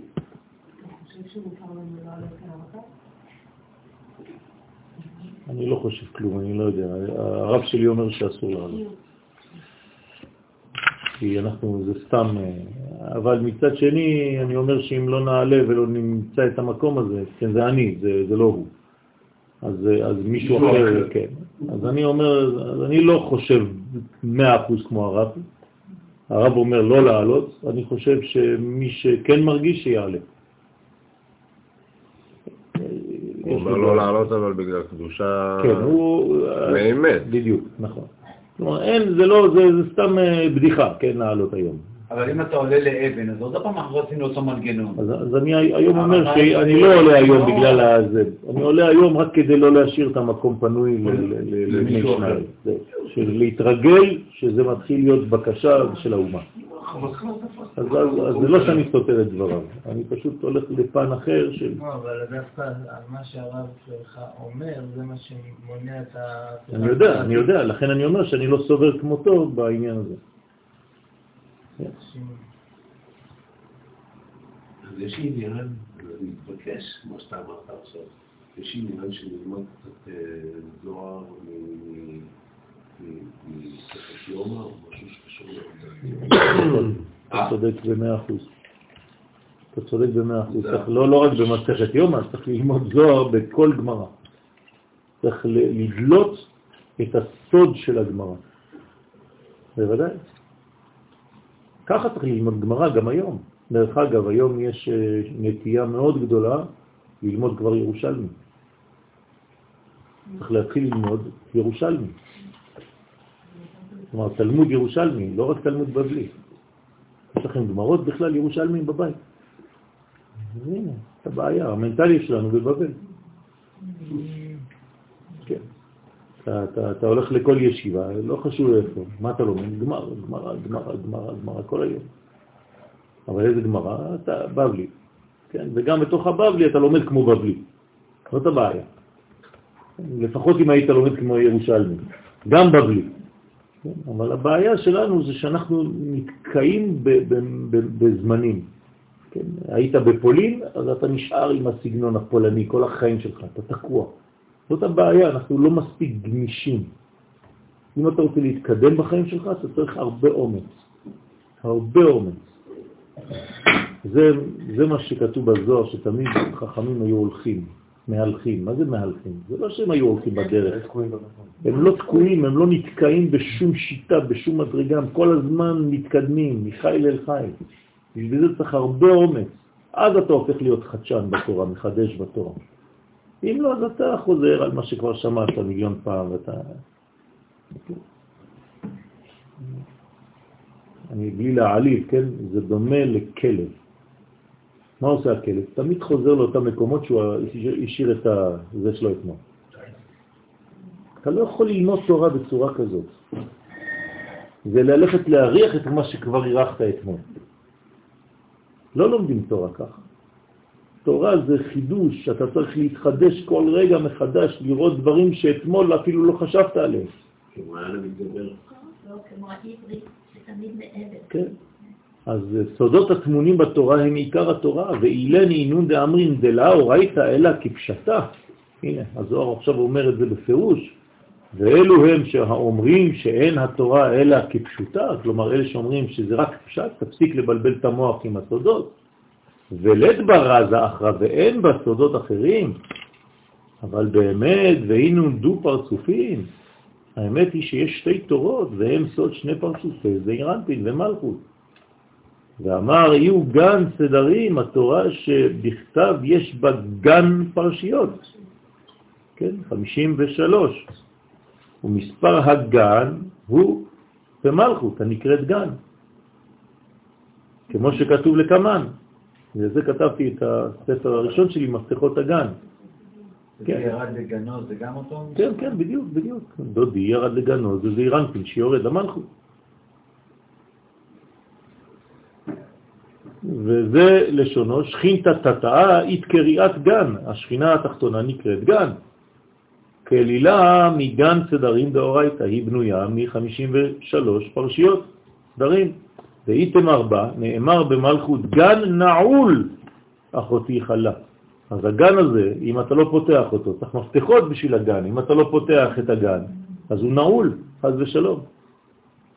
הוא מפרש שנקראת גן נעול, מסיטרא דמם סתומה, מצד סמך סתומה. כמו העיגול הזה, אתה מסתובב סביב הזנב של עצמך. דהיינו כשיסודה סתום, שהוא סמך סתומה. כלומר, כשהיסוד סתום, כן, זה כבר לא... אין הולכה. כן, נכון, זה, זה, זה, מה, זה, מה זה יסוד סתום? איך כותבים יסוד? זה י' סתומה. איך? פשוט אתה סתם פה את הסמך. אז אם לא, זה י' סתומה. מה עשית? אז היסוד זה לפתוח את הי' הסתומה הזאת. בסדר? כן, כן. ו' אי הוא נעול בשיט יומי דשבוע. זה אירנפין, שהוא עוד ו' בשם הוויה, הוא נעול וסגור בששת ימות השבוע, מלהתייחד עם המלכות. כלומר, אין ייחוד אמיתי בששת ימות השבוע עם המלכות, כי בימות החול אין ייחוד של זון הגדולים. יש ייחוד רק של זון הקטנים. לכן התשמיש של תלמיד חכם זה מערב שבת לערב שבת, כי שם זה זון הגדולים, אבל בשבוע יש רק ייחוד של זון הקטנים. עוד לא למדתם מה זה זון הגדולים וזון הקטנים. יגיע הזמן, בעזרת השם. ימי השבוע הם אמורים להיות יותר גבוהים משבת בסופו של דבר. מה? ימי השבוע. נכון, אבל בינתיים. נכון, אבל בינתיים זה לא, זו שאלה שלך, שאל האריזל. איך יכול להיות שזה אירנפין שהוא יותר גבוה מהמלכות, אז ששת ימי השבוע יותר גדולים מהשבת? ואנחנו ממשיכים אותו מהשבת, ראשון שיר, שני שיר, זה החיבור. בשבת זה כן. החיבור. אז האמת שהמלכות הרבה יותר גבוהה מכולם, כי היא גמישה. מה הגדלות של המלכות? מה הגדלות של האישה ביחס לגבר? שהיא משקפת רק, היא משקפת רק... אמרתי לכם את המילה כבר. היא גמישה. אדם שהוא תקוע, תקוע, זעירנפין הוא תקוע. האישה מביאה לגבר, הדבר הכי חשוב שאישה נותנת לבעלה, זה היא מלמדת אותו להיות גמיש. אם היא אישה נכונה, אם היא אישה טובה. אם לא, הגבר הוא כמו בול העץ. הוא לא זז, הוא לא יודע להתפתח. הדבר הכי חשוב שהאישה נותנת לבעל שלה, מקנה לבעל שלה, כן, זה להשתנות, זה להיות גמיש, לא להישאר תקוע. זה הצד החיובי שאומרים שאישה דעתן, נשים דעתן קלה, זה החלק החיובי קלה, קלה. זה קל לשנות. נכון, נכון. היא מסוגלת להשתנות בקלות. התפילות שלה מתקבלות בקלות. אז זה, זה הדבר שהגבר הכי צריך ללמוד מהאישה, הגמישות הזאת. לא להישאר תקוע, גר גמיש. מה שמפריע לי במשפט הזה של מאן דלמר מהרב הזה עיקר לתורות וכולי, שזה שחייבים ללמוד כאילו תורת הסוד, זה שאין לחתום מעיד על עיסתו. מה? שאין לחתום מעיד על עיסתו. כן. זה שהזוהר כותב את זה על... זה שתורת הסוד כותב את זה על עצמה לכאורה, זה, לא- זה, זה כלום. תגיד לי, מי כתב את תורת הפשט? מי כתב? כן. מי כתב את הגמרא? חכמים. חכמי הסוד. זה אותם חכמים. כן, אבל אם היה כתוב בגמרא, שמי שלומד תורת הסוד, כאילו מחזיר את העולם לתוהו ובוהו, אז הייתה פה אבל טענה- זה אותם אבל חכמים. הייתה פה טענה. אבל זה בדיוק העניין. כלומר, אתה לא יכול להפריד, מה שאתה עושה עכשיו זה שאתה מפריד בין תורת הפשט, הגמרא, לבין תורת הסוד. זה בדיוק מה שאנחנו לומדים שאסור לעשות. כלומר, אתה אומר, זה פה וזה שם. אם כתוב פה, לא כתוב שם, לא. אם אני, יואל, כותב בספר שלי, מפתחות הגן, בדף ג' משהו, ובדף ז' לא כתבתי את אותו דבר, מה זה אומר? זה לא אותו ספר. זה אותו דבר, זה אותו כוח, זה אותו, אותה מדרגה שמתגלה בארבע קומות שונות. זהו. הראיה שזה לא תופס. למה זה לא תופס? להפך. הרי שזה תופס שעם ישראל הולך לכיוון הזה דווקא, יותר ויותר. הוא הולך אחרי... אתה קשה לך כי אתה גדלת בישיבה. לא, קשה לי עוד יותר, כי גדל, לא יודע, קשה לי כי... כי הייתי מצפה לשמוע את זה הרבה כן, לפני נכון. אה, השלב שבו אני נמצא היום. נכון, אבל היום אתה שומע את זה יותר ויותר. כן, אבל שאלה איפה. אצל חכמים גדולים בתורה. כן? אם אתה נכנס זו קצת... שאלה אם כל השאר זה לא חכמים גדולים בתורה, כן. ואם שאר בתי המדרשות נכון, מחזירים את העולם לטוב. נכון, מציאות כואבת. נכון. מה, אתה מפחד? כן. נכון. זה עניין של פחד. נכון, מה אני אגיד לך? אנשים שמונעים ואוסרים, הם בעצמם, במו ידיהם, הורסים את, את, את ההתקדמות הזאת. אבל כשאתה מגרד קצת, תיכנס ותבקש מהרב שלך, אפילו הרב שחשבת שהוא מאוד מאוד פשטן, תבקש ממנו היום, תגיד לו, כבוד הרב, תגיד לי, אני אולי לא הבנתי כשהייתי שם לומד איתך בישיבה. מה אתה אומר על זה? אתה תראה מה יגיד לך. אני ישבתי עם מורי ורבי, הרב צוקרמן, ואמרתי לו, כבוד הרב, אתה לא מדבר בצורה גלויה, כן, על הלימוד הזה. הוא אומר לי, כן, אבל זה, זה, זה, זה, זאת הנשמה של כל התורה, אני עכשיו אומר את זה יותר ויותר. למי ששואל, למי שיודע לשאול. כלומר, אם תלמיד לא שואל אותי, זאת אומרת שהוא הוא עדיין לא ברמה הזאת, אז מה אתה רוצה שאני אגיד לו? הגישה שלך היא שונה. אתה אומר שצריך ללמד את זה כבר מאפס. נכון. ומה שאתה עכשיו תיארת זה את הרצון של הנער לנוק. בסדר, אבל אם אני לא עכשיו... רוצה לנוק תורת הצוד, אני ממשיך לנוק את מה שיש לי. זה- מה שקורה בעולם התורה. לא. יש תקופות. אתה לא, לא יכול לדבר על תינוק מ-0 עד גיל 20 כל הזמן. יש גם תקופות בהיסטוריה. כלומר, עד תקופה בהיסטוריה זה כמו הילד בגיל 0 עד גיל 20. היום אנחנו בהיסטוריה במצב שהילד הוא כבר בוגר, כלומר כל ההיסטוריה שלנו בוגרת כבר. מה זה תורת הסוד? ילד בן חמש, אני אלמד אותו איך מביאים ילדים? לא. זה סוד בשבילו. אבל כשהוא בגיל 20, אני, מותר לי ללמד אותו איך מביאים ילדים? לא, לא מותר לי. זה חובה. כלומר, מה שהיה סוד עד עכשיו הופך להיות חובה. אז אותו דבר, בדור שלנו זה כבר חובה מה שהיה סודי לפני כן. למה? כי אם לא, אתה משאיר אותו מסכן בטיפשות. הוא בא לראות אותך והוא אומר, אני לא יודע איך עושים. בטח שזה עצוב, אבל ברוך השם, אנחנו כבר עברנו את השלב הזה. לא, זה. אני מסכים איתך, אבל זאת המציאות, לא לפחד, להגיד, כן? הדאו דכתיב, עלינו כיתה. זה מה שכתוב, זה שכתוב יהיה סגור ששת ימי המעשה, כלומר, הרבה זמן זה סגור, ששת ימי המעשה זה סגור, וכתוב אחר כך, וביום השבת תיפתח. הוא מפרש בשבת בגין דלה תהה, כי בשבת, כדי שלא תהה כנועל דלת בפני לווים, דהיינו כל הבא ללוות ולקבל קדושת שבת, ויתמר בהו שנאמר בהם במסכת ביצה, דף ט"ו עמוד ב', לבו עליי, כן, מה שאנחנו שרים. וקדשו קדושת היום והאמינו בי ואני פורע. זאת אומרת, מי שפותח, אז הקדוש ברוך הוא פורע. מה זה פורע? כמו פריאה, כמו פריאה, הוא מגלה את עשרת היסוד. אני פורע, כלומר אתם תעשו רק את הפתיחה, תפתחו, תעשו את הברית, ואני פורע, אני עושה את הפריאה. רוצה לו, סליחה, כן. זאת אומרת, עכשיו שיש הפרדה בין השישה... הפחדה? הפרדה. הפחדה? צרפתים מפחדים, נו. הפרדה, הפרדה. אוקיי, הפרדה. תפתחי את הפה. הפרדה, הפרדה. כן.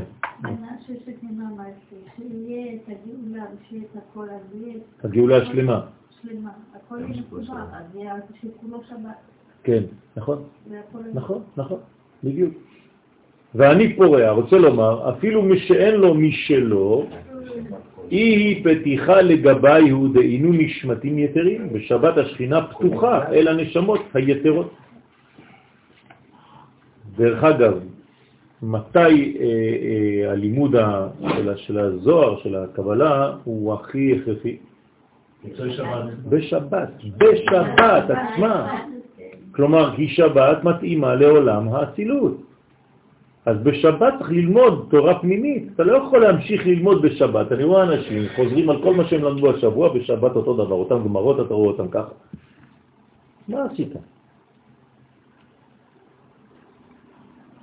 בשבת אתה צריך ללמוד את הפנימיות, את הגובה המתאים לשבת, אם לא, כן? זה כמו מבחן. אתה מומחה להתפתחות הנמלים באמזונה, אבל המבחן עכשיו שואל אותך שאלה בפילוסופיה על הזמן. ואתה אומר, לא, זה מה שמעניין אותי זה הדבר הזה שמה, אני חייב להדביק אותו כי עשיתי דוקטורט על זה. אז אתה עושה עבודת חקר חבל על הזמן. אז המורה אומר, וואלה, זה אלוף, אבל אפס. למה? זה מחוץ למה שביקשתי ממנו, מה אני יכול לתת לו עכשיו? כן, זה כמו אחד שכל הזמן היה, הוא דורש רק על קורח. אתם מכירים, יש אנשים שדורשים תמיד על קורח, כי זו פרשה שהכי קל לדרוש אותה.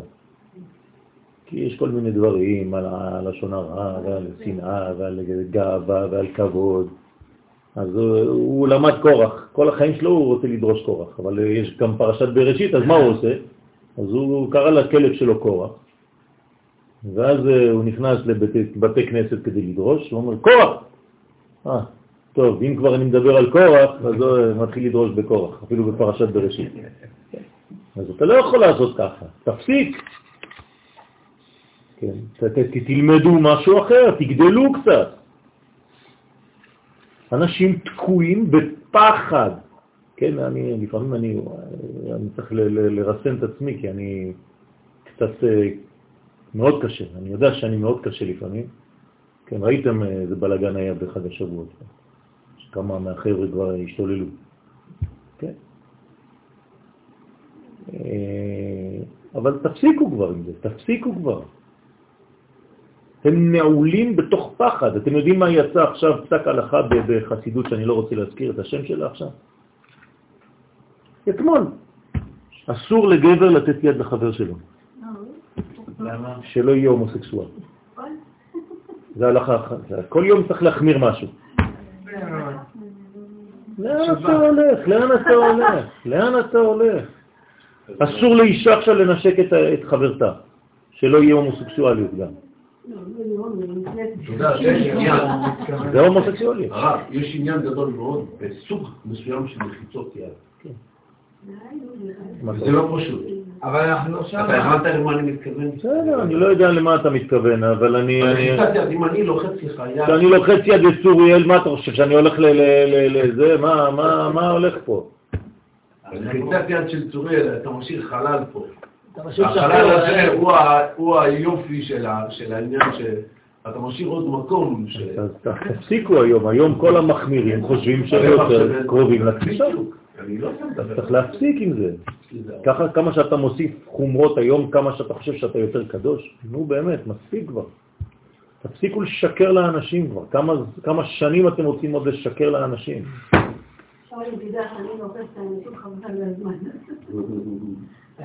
אי אפשר כבר לחיות בצורה כזאת, כבר לא, לא עובד הדברים האלה. טוב, אחרי זה יגידו שאני קיצוני. טוב. ויכולות לבוא ללוות, כן, לקבל תוספת נשמה יתרה. תקבל, בשבת הקדוש ברוך הוא נותן לך נשמה יתרה, מה אתה מכניס, אתה, אתה יורד. אני לא אגזים, כן, ואומר שאתה מחלל שבת בסגנון של קדושה. כן. כן, כי אתה, בוודאי. מה זה לחלל? במקום לחיות לפי הגובה של הקודש, אתה חי לפי הגובה של החול.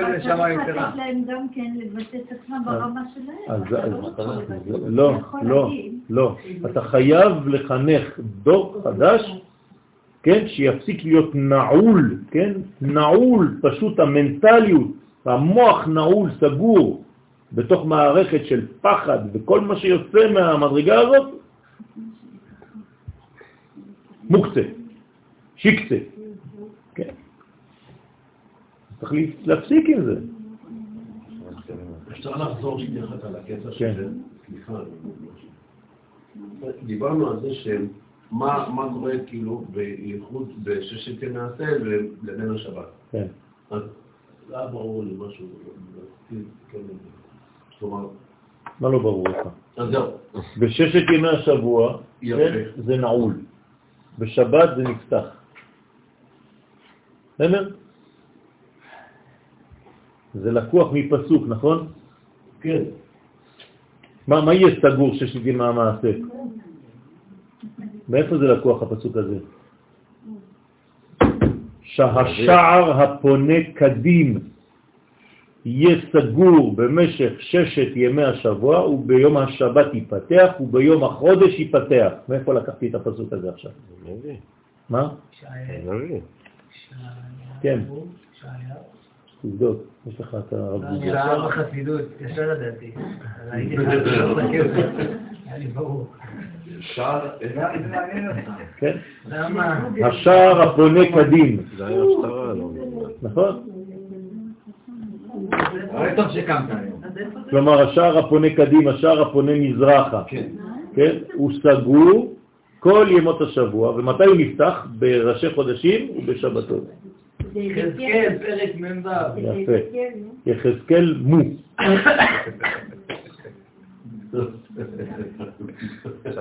בסדר? אז מה זה אומר כל הסיפור הזה? מה זה השער הפונה קדים? מה, זה ב- בפשט? על מה מדובר? על מה מדובר? חננאל, אתה צריך לענות על זה. אה, אז אני שוב? אתה, אתה, אתה הכי... שער של האזהרה זה, לא? יפה מאוד. בבית המקדש השער שפונה לצד מזרח הוא סגור במשך ימות השבוע ורק בשבת פותחים אותו ורק ביום ראש חודש פותחים אותו. עכשיו מה זה אומר מבחינתנו? עכשיו אני נכנס יותר לעומק. זה היה פשט. אבל זה השער הגדול. כן. יש שם את הפשפשים. אוקיי, אז מה, אז מה, מה, מה, מה זה אומר?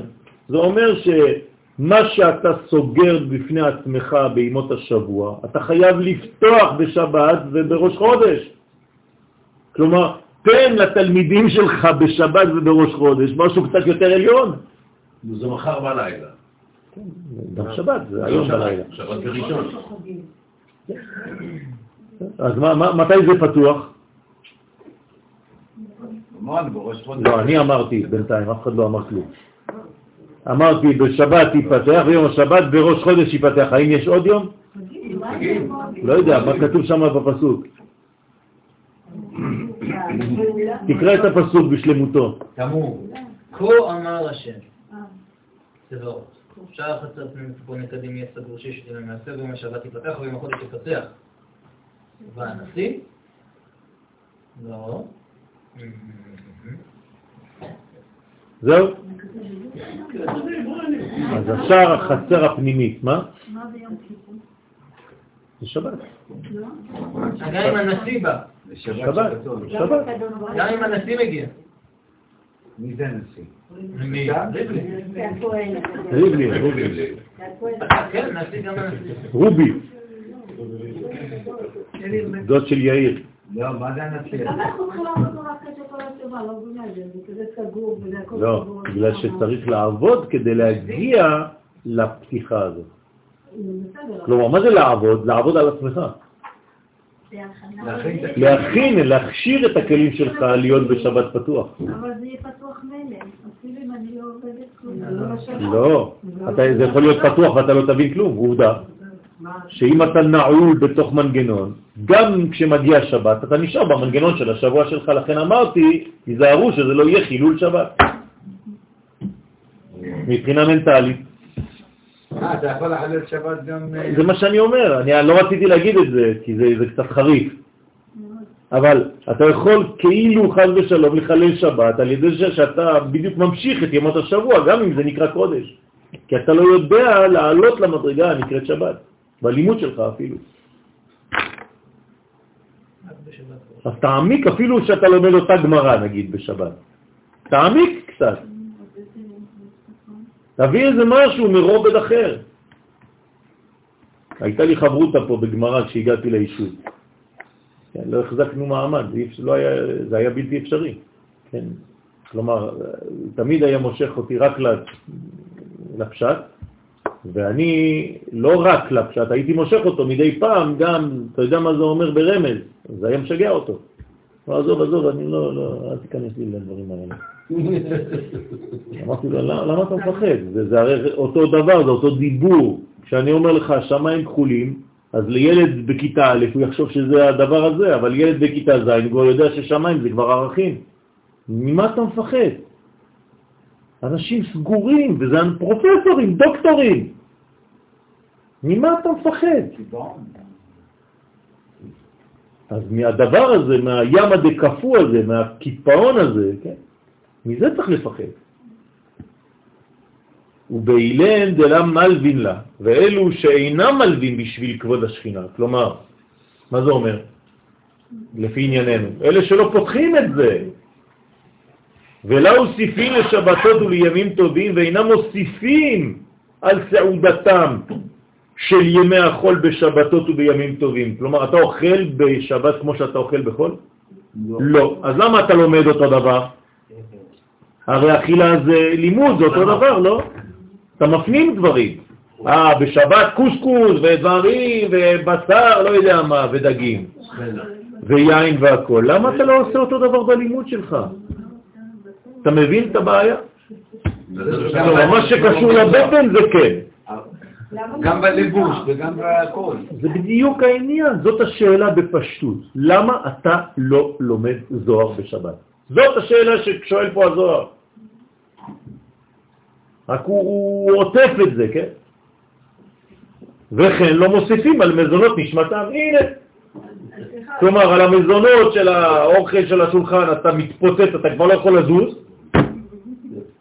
כי אנחנו בגשמי, זה הגשמי, כדי לומר לכל כן, אותו דבר, אבל זה לא... בסדר? אז היא היא סתימה להון השכינה סתומה מלהעיר להם מקדושת השבת. האנשים האלה, חז ושלום, סוגרים בפני עצמם את הערת השכינה. השכינה לא מאירה להם, תראו מה הוא אומר פה הזוהר. השכינה סותמת ולא מאירה להם, כי הם בעצמם לא רוצים. אבל זה חייה שבוע. ובגין דעת כל המוסיף, מוסיפים ל... לכן כל המוסיף בשמחת שבת ולומד תורה בשבת כראוי. לא לומד תורה בשבת, כראוי. אז מוסיפים לו השגות בשבת. אז הוא מבין דברים שהוא לא יכול להבין במשך ימות השבוע. ודעת תוספת נשמתה יתרה. וזה על ידי תוספת נשמה יתרה לנשמתו. כלומר, יש לו תוספת נשמה, תשתמש בה. מה אתה מוריד את זה לאותו לימוד שלמדת אתמול? והיא היא תוספת רוחה דקדושה, וכן הוא תוספת של רוח של קדושה. רוצה לומר שנתווסף לו גם בחינת תוספת לרוחו. אז יש כל מדרגה קיבלה תוספת, זה נקרא יפתח. וכל הגורע גורעין לההי נשמתה יתרה. כל הגורע מלהוסיף בין ברוחני בין בגשמי, אז גורעים לו ומונעים ממנו תוספת נשמה יתרה בהשגות התורה הבאות על ידה. למה? כי הוא בעצמו עשה את זה, זה לא שמישהו מעניש אותו. ואיש תר עני, ונשאר האדם הזה עני, כי אין מוסיפים לו על מה שקצב לו בראש השנה. כלומר, כתבו לו בראש השנה, אבל הוא לא מוסיף הרי כל מה שנקצב פרנסה בראש השנה זה לא כולל את מה שהאדם מוציא בשביל שבת ומועדים. בסדר? כלומר, אם נתנו לו 100 אלף שקל לשנה, אם כל שבת הוא מוסיף וקונה דברים ומזמין ויש לו אורחים וזה, זה לא כלול במאה אלף שהוא קיבל. גם בגשמי וגם ברוחני. כלומר, אם אתה משתדל בשבת כמו שאתה משתדל באוכל ובשולחן שלך, וזה, אבל לא לפספס איזה סלט אחת, אבל בעולם הרוחני אתה תמיד באותה מדבוחה, גם זה בעיה. אז אם הוא חכם בתורה, יסתלק מיני חוכמתה, תראו עד איפה הזוהר הולך, אני ילד טוב ביחס לזוהר פה, הוא מחמיר מאוד. אפילו שהוא חכם, החוכמה מסתלקת ממנו ונשכחת ממנו חוכמתו. תחת שהיה ראוי להוסיף לו. כלומר, היה אמור להוסיף והוא לא הוסיף. כלומר, הוא הוריד את המנגנון הגבוה הזה של שבת, כאילו הוא היה עדיין בחול, הוא חוזר על אותו דבר. אבל בעצם זה שלומדים את הזוהר באמצע השבוע, כן. אז מוצאים אותו מהקדושה. לא, לא, לא מוציאים אותו מהקדושה. בוא נגיד שהיום המתאים ביותר לזוהר זה שבת. זה מה שאני אומר. אז לכן צריך להיזהר מאוד, לא להוריד את הקדושה של השבת. כן? בהחמרה, במילים, זה, זה, זה, אני לא רוצה להגיד את זה כי זה לא בפשט, כן? זה לחלל שבת. בצורה אחרת, בצורה הרבה יותר רוחנית. לא זה יכול. כן, אבל מה שהיא אומרת זה שאם אתה לומד כל השבוע את ה... את הזוהר, מה שאנחנו לומדים, אז מה תלמד בשבת? יותר, תשמע, קודם כל. קודם כל? אם אתה לומד כל השבוע רק פנימיות, אתה גם בבעיה.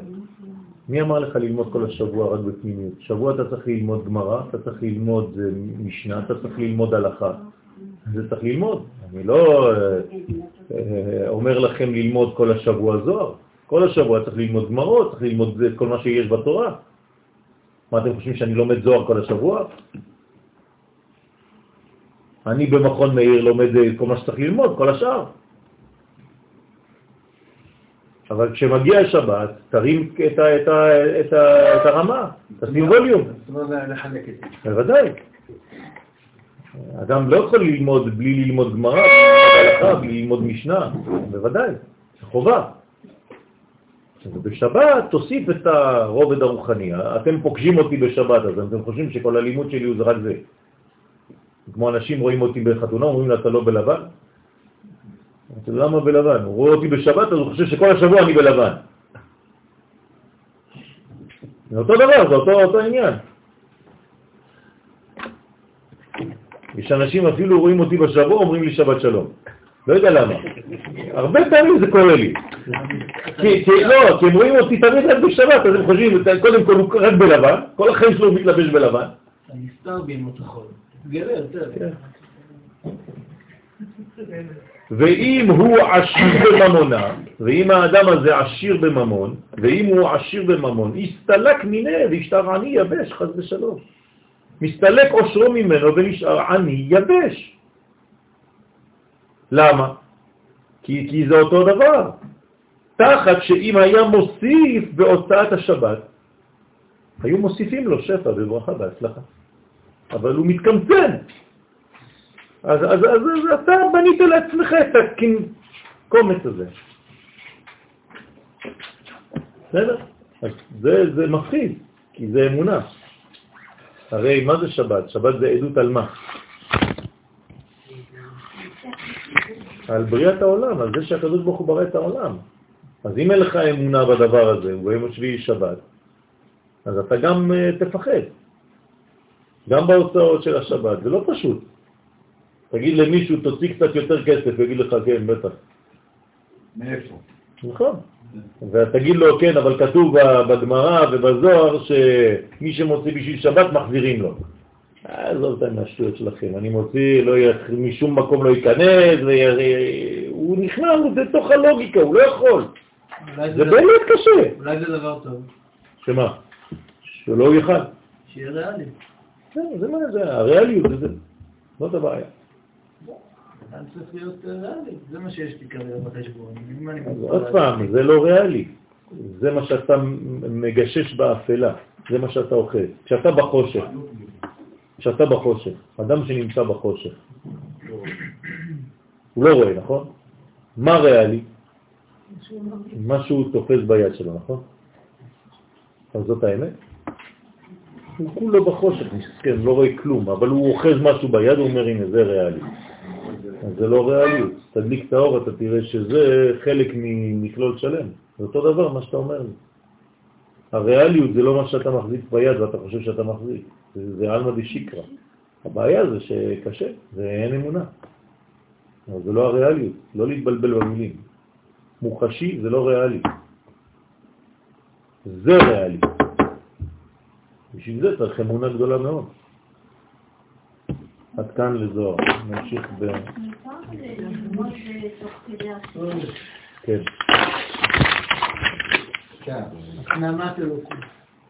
למה לערבב ביניהם... מותר לאכול תוך כדי אכילה. רק אה, אסור לא, לא לדבר. לא, אכילה. זה מה שאמרתי לך, אמרתי לך כן. אבל אסור לדבר בזמן שהאוכל נמצא בפה. זהו. אבל למה לערבב ביניהם? חבילה? לערבב בין מה למה. בזמן אכילה, בזמן סעודה. זה לא- אבל בגלל שחז"ל אומרים לנו שכל סעודה שאין בה דברי תורה, כאילו אכלו מזבחי מתים. אוקיי, אבל לא בד בבד. בסדר, זה לא משנה. אז לא אחוז, זה לא תן לי אחת המזון. אתה בתוך... קיבלתי לבד, קיבלתי לבד שבת בבית, ואני אוכלת לבד.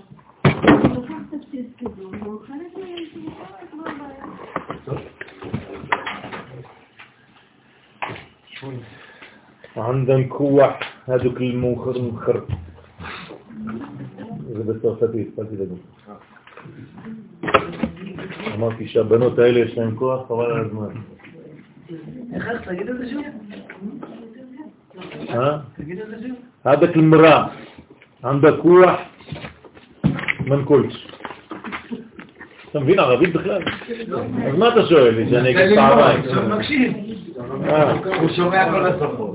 עד הכלמרה, האישה הזאת, עמדה, יש לה כוח, איזה כוח, כן בערבית, כוח. מנקול, אני לא אומר לך אפילו.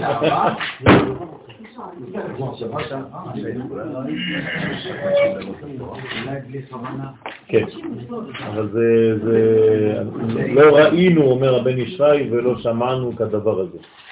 כלומר, זה, לא.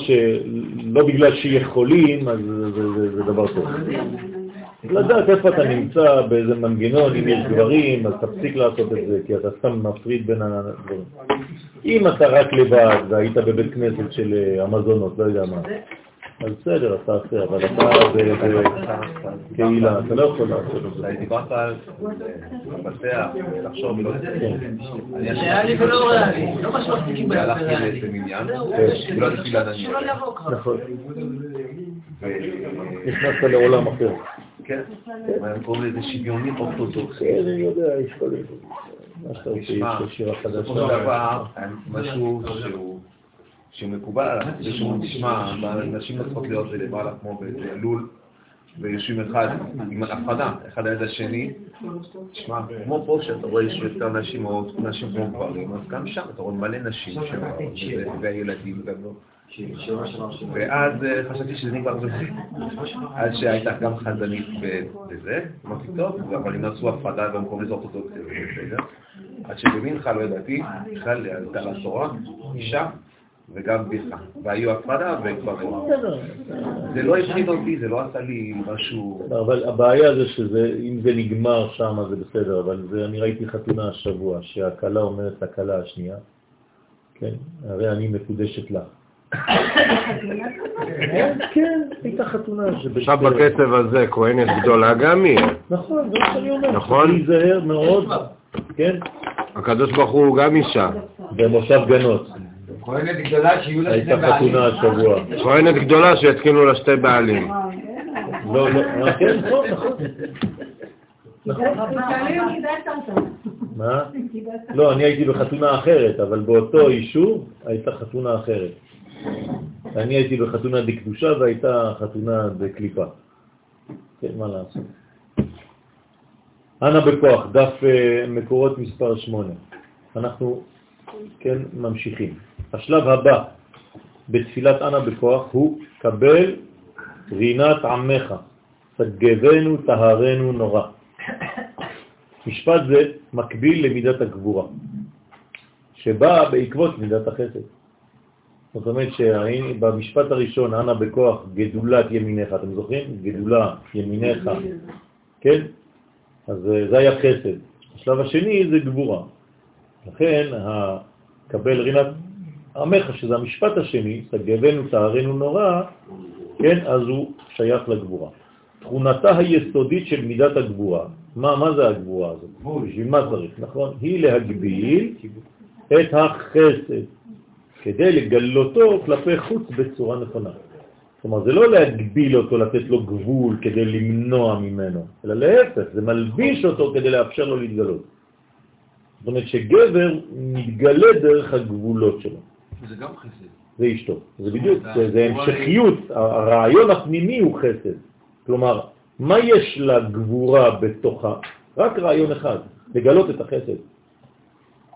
היא לא מגבילה כדי להגביל, היא מלבישה כדי לאפשר לך גילוי יותר נאות. כשאני מלביש את הרעיון שלי במילים, אני מגביל אותה, את הרעיון שלי, נכון? אבל זה מה שמאפשר לי לגלות מדרגה, כי אני מלביש את זה באותיות, במילים, במחשבה. אז הגבורה אין לה רעיון לסתום את החסד, להפך, היא רק מלבישה אותו.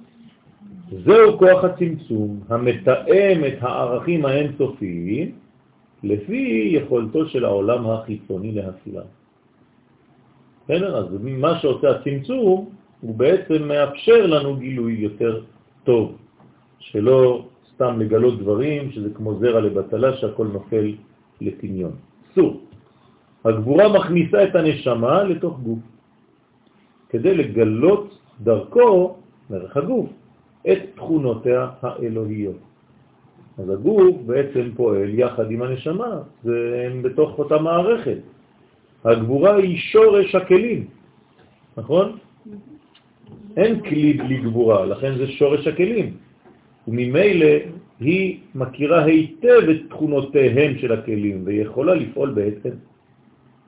מי מכיר יותר טוב את הכלים? הגבורה, כי זה היא. היא והכלים זה אותו דבר, אז תן לה לפעול בכלים. קבל רינת עמך, תגבנו, תארנו נורא. ראשי תיבות זה קרע, שטן. עניינה המרכזי של הגבורה הוא התגלות הפנים כלפי חוץ, נכון? לגלות את האור החבוי בעליונים ולהביאו לידי ביטוי בעולם הזה. כמו שראינו פה, לקחת את המים העליונים ולהוריד אותם למדרגה של מים תחתונים. זה מה שעושה העניין הזה של הגבורה. עכשיו, למה הראשי תיבות זה קרע שטן לפי זה?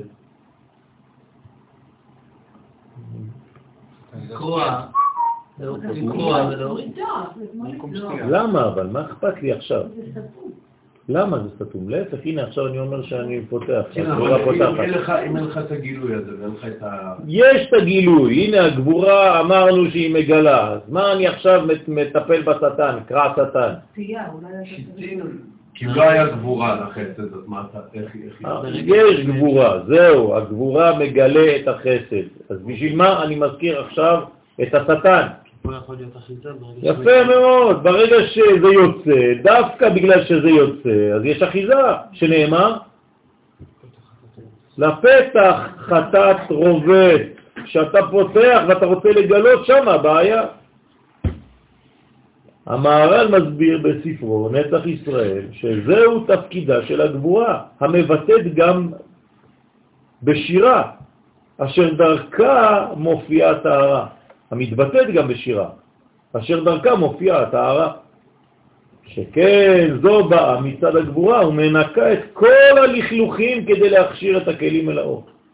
זאת אומרת, המהר"ל מוסיף לנו עכשיו רובד, הוא אומר לנו שגם השירה היא גבורה. ומה זה שירה? חוץ מזה שזה דיוק, מה זה מגלה? זה מגלה דברים מאוד מאוד עליונים, כן, בתחתונים. אם אתה תלמד למשל משהו בנימה של שירה, אתה תזכור. כן, כל מי שיודע ברכת המזון בעל פה, זה בגלל שיום אחד כשהוא היה קטן הוא שר את זה. האל אבינו, מלכנו, אדירנו, כן? ואם לא היית שר את זה, זה לא, לא היה נכנס לך לראש. גם את התהילים. אז אותו דבר, וגם בלימוד, בגמרא ובזה, אתם רואים אנשים שהם שרים ככה, איי, אטו כולו, כן? זה, זה, זה שירה. יותר גבוה. מה? הכל מה הקשר עכשיו לזה? זה יותר גבוה מדיבור. זה בשירה. זאת אומרת, ההבדל שבשירה זה לא רק דיבור, יש את הקול גם. גם בדיבור יש קול. קול זה לא דבר ששומעים, זה לא דציבלים. קול זה דבר פנימי, זה בכלל לא, לא קשור לזה. בסדר? מה שאנחנו שומעים גם בשירה וגם בדיבור זה צלילים, אבל מה אני מדבר על הקול זה הרעיון, זה לא אותו דבר.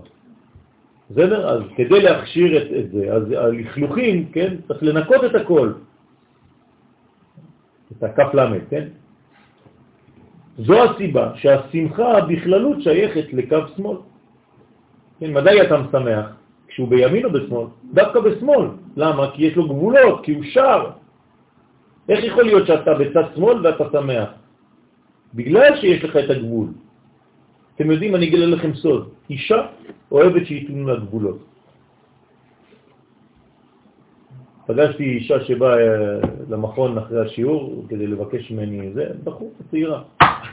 אומרת לי, אין לך איזה גבר שיודע להגיד לי, תכנסי לחדר?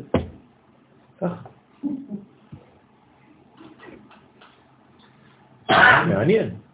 זאת אומרת לי, אני אישה חזקה מאוד, אם אין לי גבר שאומר לי ככה, אני משתגעת. אני חייבת מישהו שיהיה כמעט, הוא אומר לי, היא אומרת לי, לימית מצ'ו.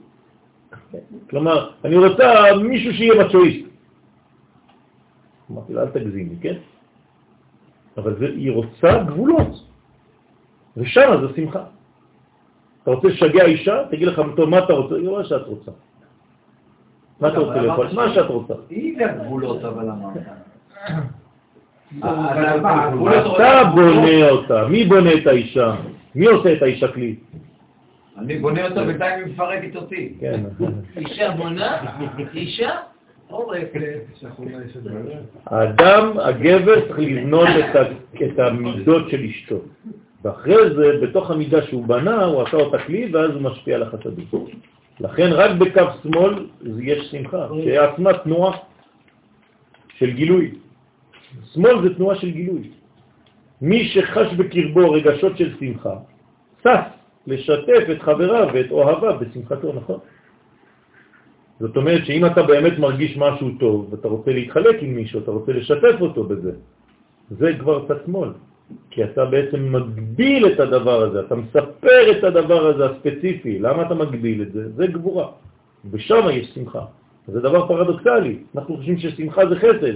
לא. דווקא איפה שיש גבולות, שם יש שמחה גדולה. כדי לחלק אפילו אתה צריך לעצור, נכון. זה לא רק בשבילך, נכון. כדי שאתה... וגם בכל מיני מידות, אני לא יודע איך לעדות המזרח, אבל בחזון של הספרדים זה כתוב שמי שמתפלל יחיד ועושה תחנים, הוא לא מולד גמיל מידות. ואז כתוב בקטן, אלא אם כן עושה את זה בטעמים או בשירה. כן. ואז זה מה שכתוב בסידור. זה בשביל של- תכניס את זה למנגנון של פסוקים כאילו. נכון. על כן, כשאנו אומרים קבל רינת עמך, מה זה קבל רינת עמך? הרי שאנו מבליטים את השירה הנקראת רינה. קבל רינת עמך, כלומר איך אני עכשיו, אמרנו שהשלב השני זה גבורות, נכון? ובמה זה מתחיל? קבל רינה, שעניינה לאבד את כוחות הרשעה. כלומר, מה קורה כשאני מרנן? אני מסלק את כל הקליפות, את גילויי הקדושה בעולם, כי הכוחות הם מנסים למנוע. כמו שכתוב במשלי, י"א פסוק י', ועבוד רשעים רינה. כלומר, אם אתה רוצה לאבד את הרשעים, או כשהרשעים נאבדים מן העולם, אז זה גורם לרינה. אז אני אמרתי לכם את שני הפירושים. לא רק שהרשעים נאבדים אז אתה צריך לשיר, אלא בזכות זה שאתה שר, הולכים הרשעים ונכחדים. כלומר, כשיוצאים למלחמה, צריך לשיר. שבשעה שהרשעים, שיר, שירים של קודש, בעבוד רשעים רינה. כן? שבשעה שהרשעים נכחדים מן העולם, מתעוררת הרינה, רננו צדיקים, שלפי הזוהר הקדוש קיים קשר בין הרינה לבין הצדיק, המקביל לספירת היסוד.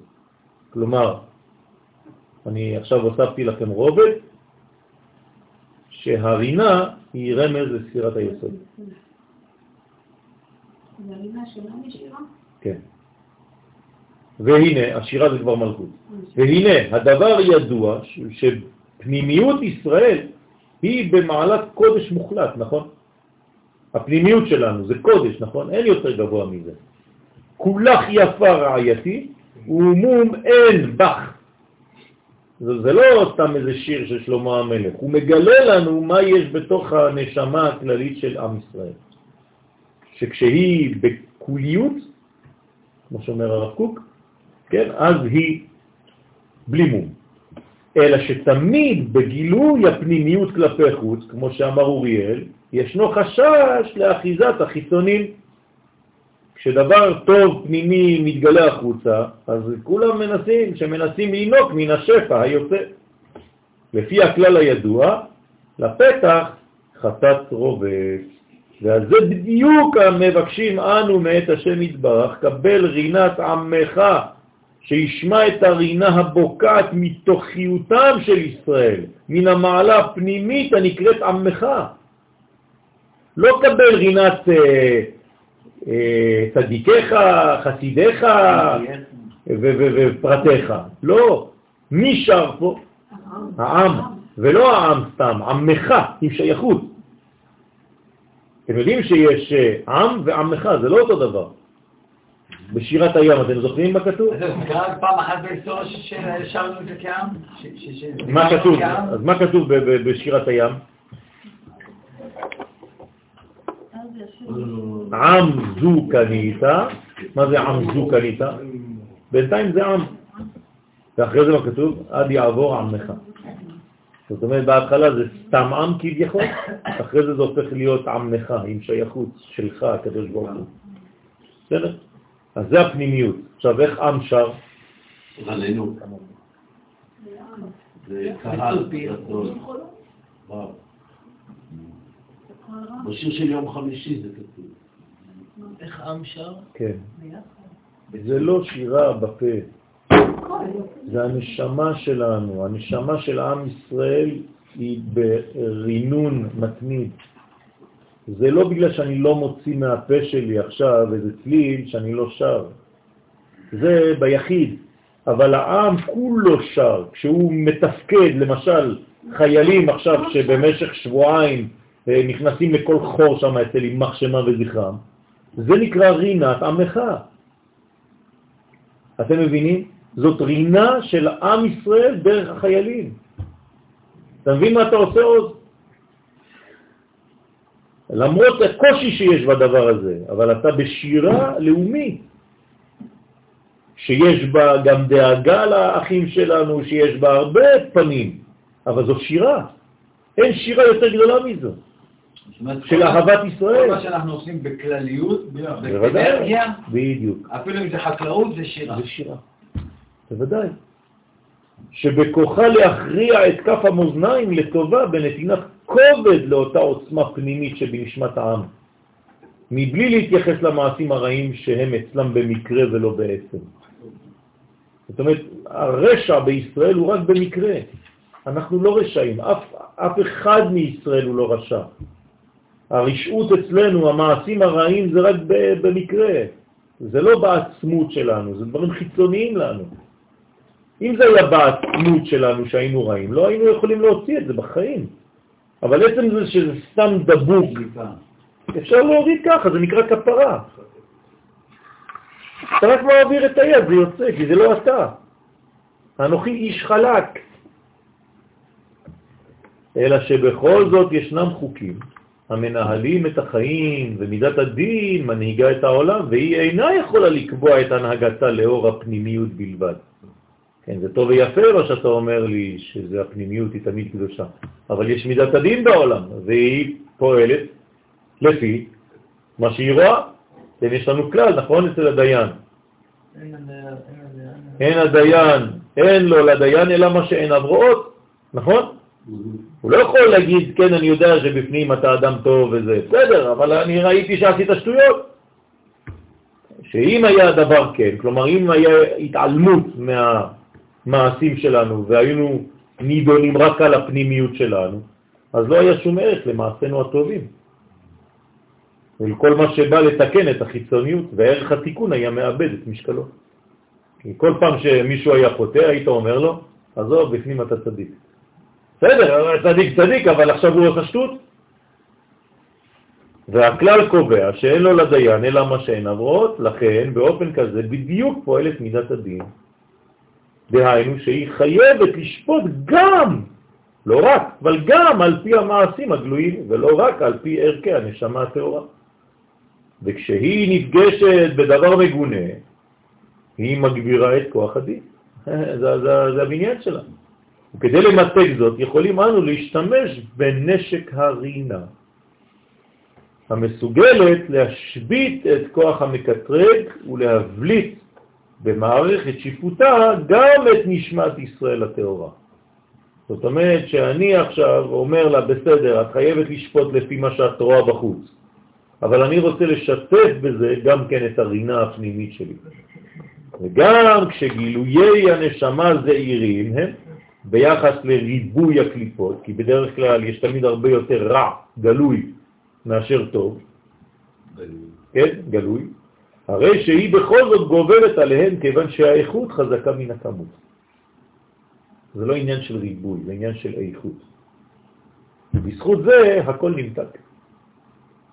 במילים אחרות, גם אם המידה הזאת, מידת הדין, פועלת לפי ראות עיניה, החיצוניות, בכל זאת יש מדרגה פנימית שהיא איכותית, אז אתה צריך לקחת את זה בחשבון. אתה לא יכול לשפוט רק לפי מה שאתה רואה, אתה גם לוקח בחשבון את האדם שעומד מולך, שיסודו יסוד טוב.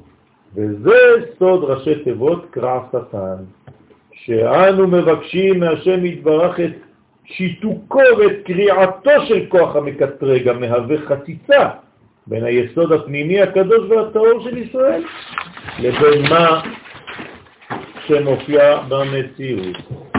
בסדר? כלומר, איפה עומד הכוח הזה, כוח הסטייה הזאת? במעבר. במעבר. בפתח. בפתח, בדיוק, בין שני העניינים. איך קוראים לזה בגמרא? יצר הרע דומה לזבוב. היושב, איפה הוא יושב הזבוב? תמיד הוא יושב בין המשפטיים. תמיד יושב בין השפתיים. הזבוב לא יעמוד פה, פה, הוא פה. תמיד ב... ב, ב, ב. איפה שיש לך פתח, עכשיו נפתעת, הוא יושב על הפתח. עכשיו, הזבוב זה רמז ליצר הרע. כמה זה בגמטריה זבוב? 17. כלומר? טוב. כלומר, דווקא בגלל שהוא יושב שם, הוא מראה לך איפה אתה צריך לתקן. איפה החולשה שלך? שם יושב לך זבוב, תמיד.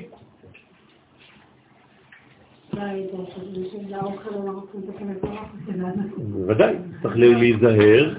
בבית המקדש לא היה זבוב, זה היה הסוד. בסדר? למה? כי אין, שבר שם. הכל שלמות. אם אין, אם אין שבר, אין זבוב. אצל אנשים צדיקים אין זבובים. מה? אוקיי, שבע מאות. כן. או K700, או 600.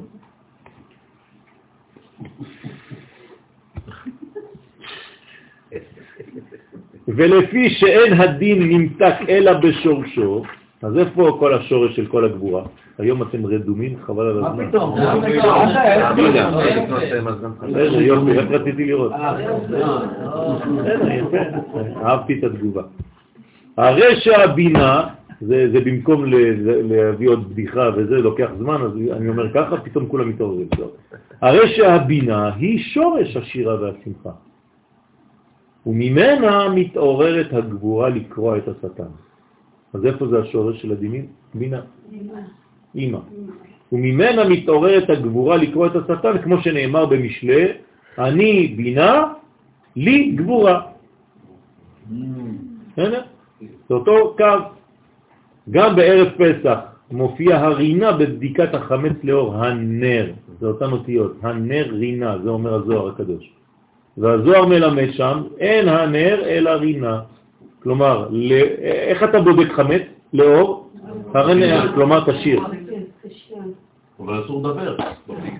לא, לא, לא. קודם כל לא אסור לדבר. אסור לדבר דברים שמחוץ לבדיקה. מותר לדבר בבדיקה. מעבר לצורך הבדיקה עצמה.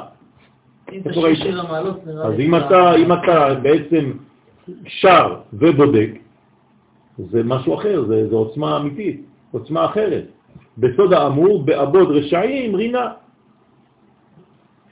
מה עושים לילדים שהולכים לפולין? הם הולכים ליערות שם, מה הם עושים? שרים. גם כי אלך בגג תלמה ואתם שרים ביחד, וזאת החוויה הכי חזקה, יותר מכל מה שהם ראו שם.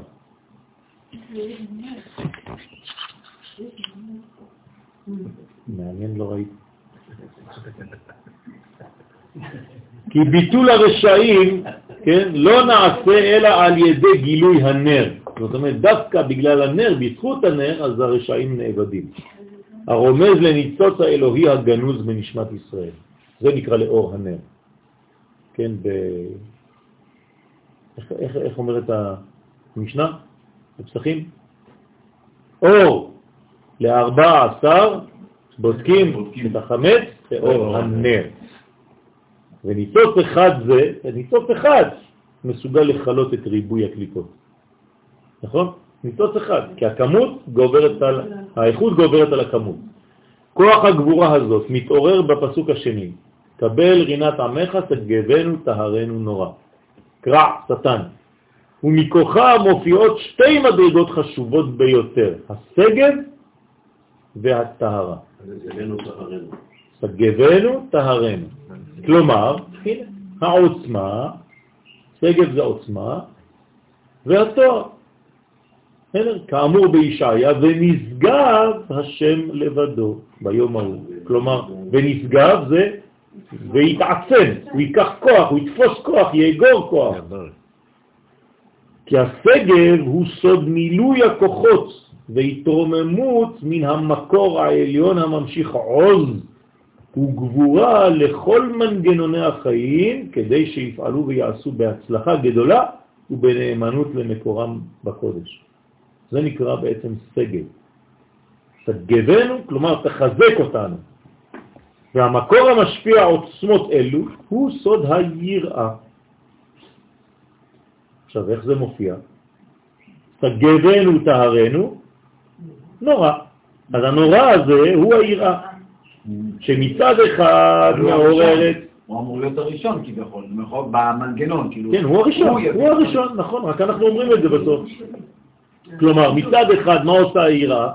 מעוררת את האדם אל הרינה, כי אמרנו שאם אין יראה, שזה צד שמאל, אין רינה, כי היראה נותנת גבולות, כמו הרינה.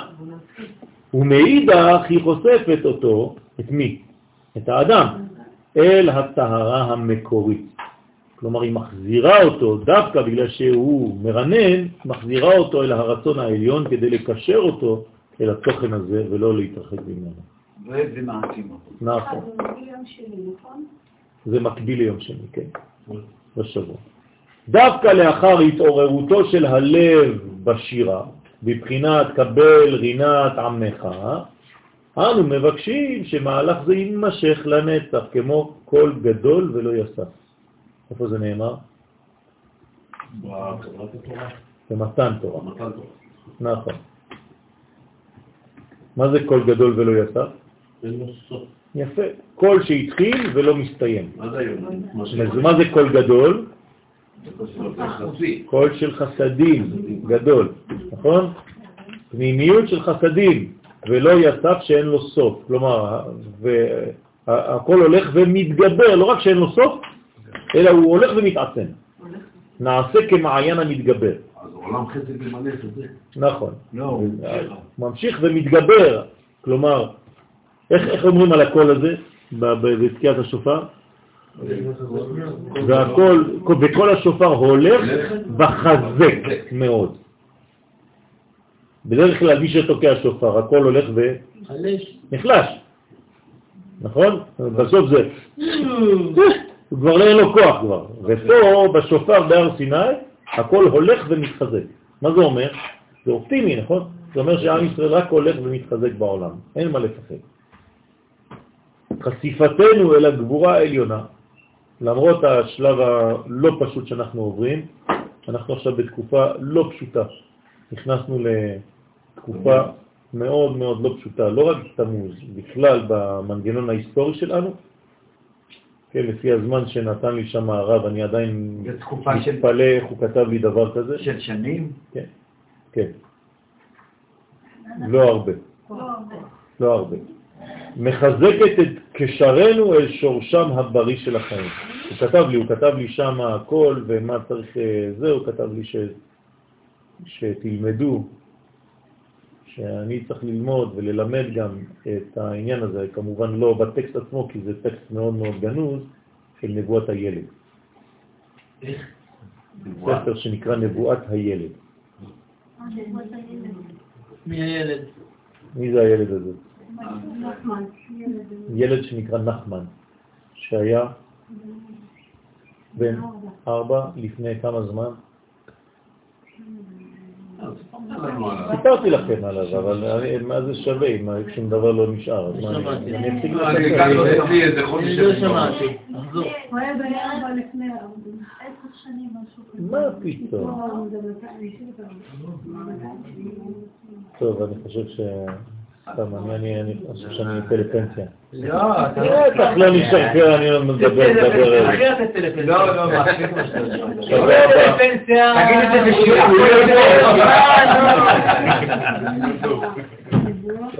שאני מורה גרוע, או שלא אכפת לכם, לא יודע. טוב, לא חשוב. חשוב מאוד, אבל מה... טוב, מי זה? עוד, אנחנו, אני, אני אחזור על זה עוד פעם, בעזרת השם. אני אחזור על זה בלי- בלי נדר, כן, הוא ביקש ממני דרך אגב, אז אני חייב לעשות את זה. נבואת תכתוב נבואת הילד. והוא יוציא לך את זה. זה שמצאתי מי הדברים שלא לוקחים לידיים, הכל אפשר. מצאת את הגברים שלו? אה, לא מצאת? לא? לא שלדעתי. לא, אבל מצאת שכתוב שם. אבל זה עוד לא הוא מצא בהצהרה. כן. זה אמירה. אומרים שאני לא מספר לכם שטויות. אמירה. לא, אני תוהה מי דחף את זה. אני מאמין שהוא כל דבר בודק. בסדר, זה בסדר גמור, אני שמח שהוא בודק. כל בודק.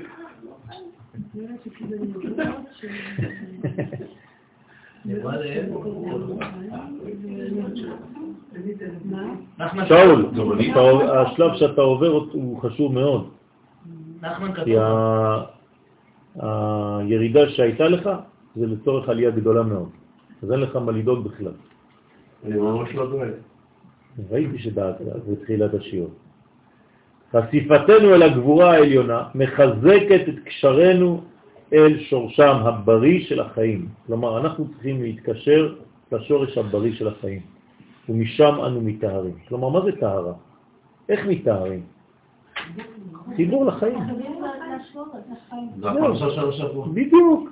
כשאתה מתחבר לחיים, למנגנון של החיים, אתה באופן אוטומטי מתטהר, או מתהר, לא יודע איך אומרים בעברית. האמת שצריך לומר מתטהר. מצטהר, כאילו. הכל מכוח הנורא.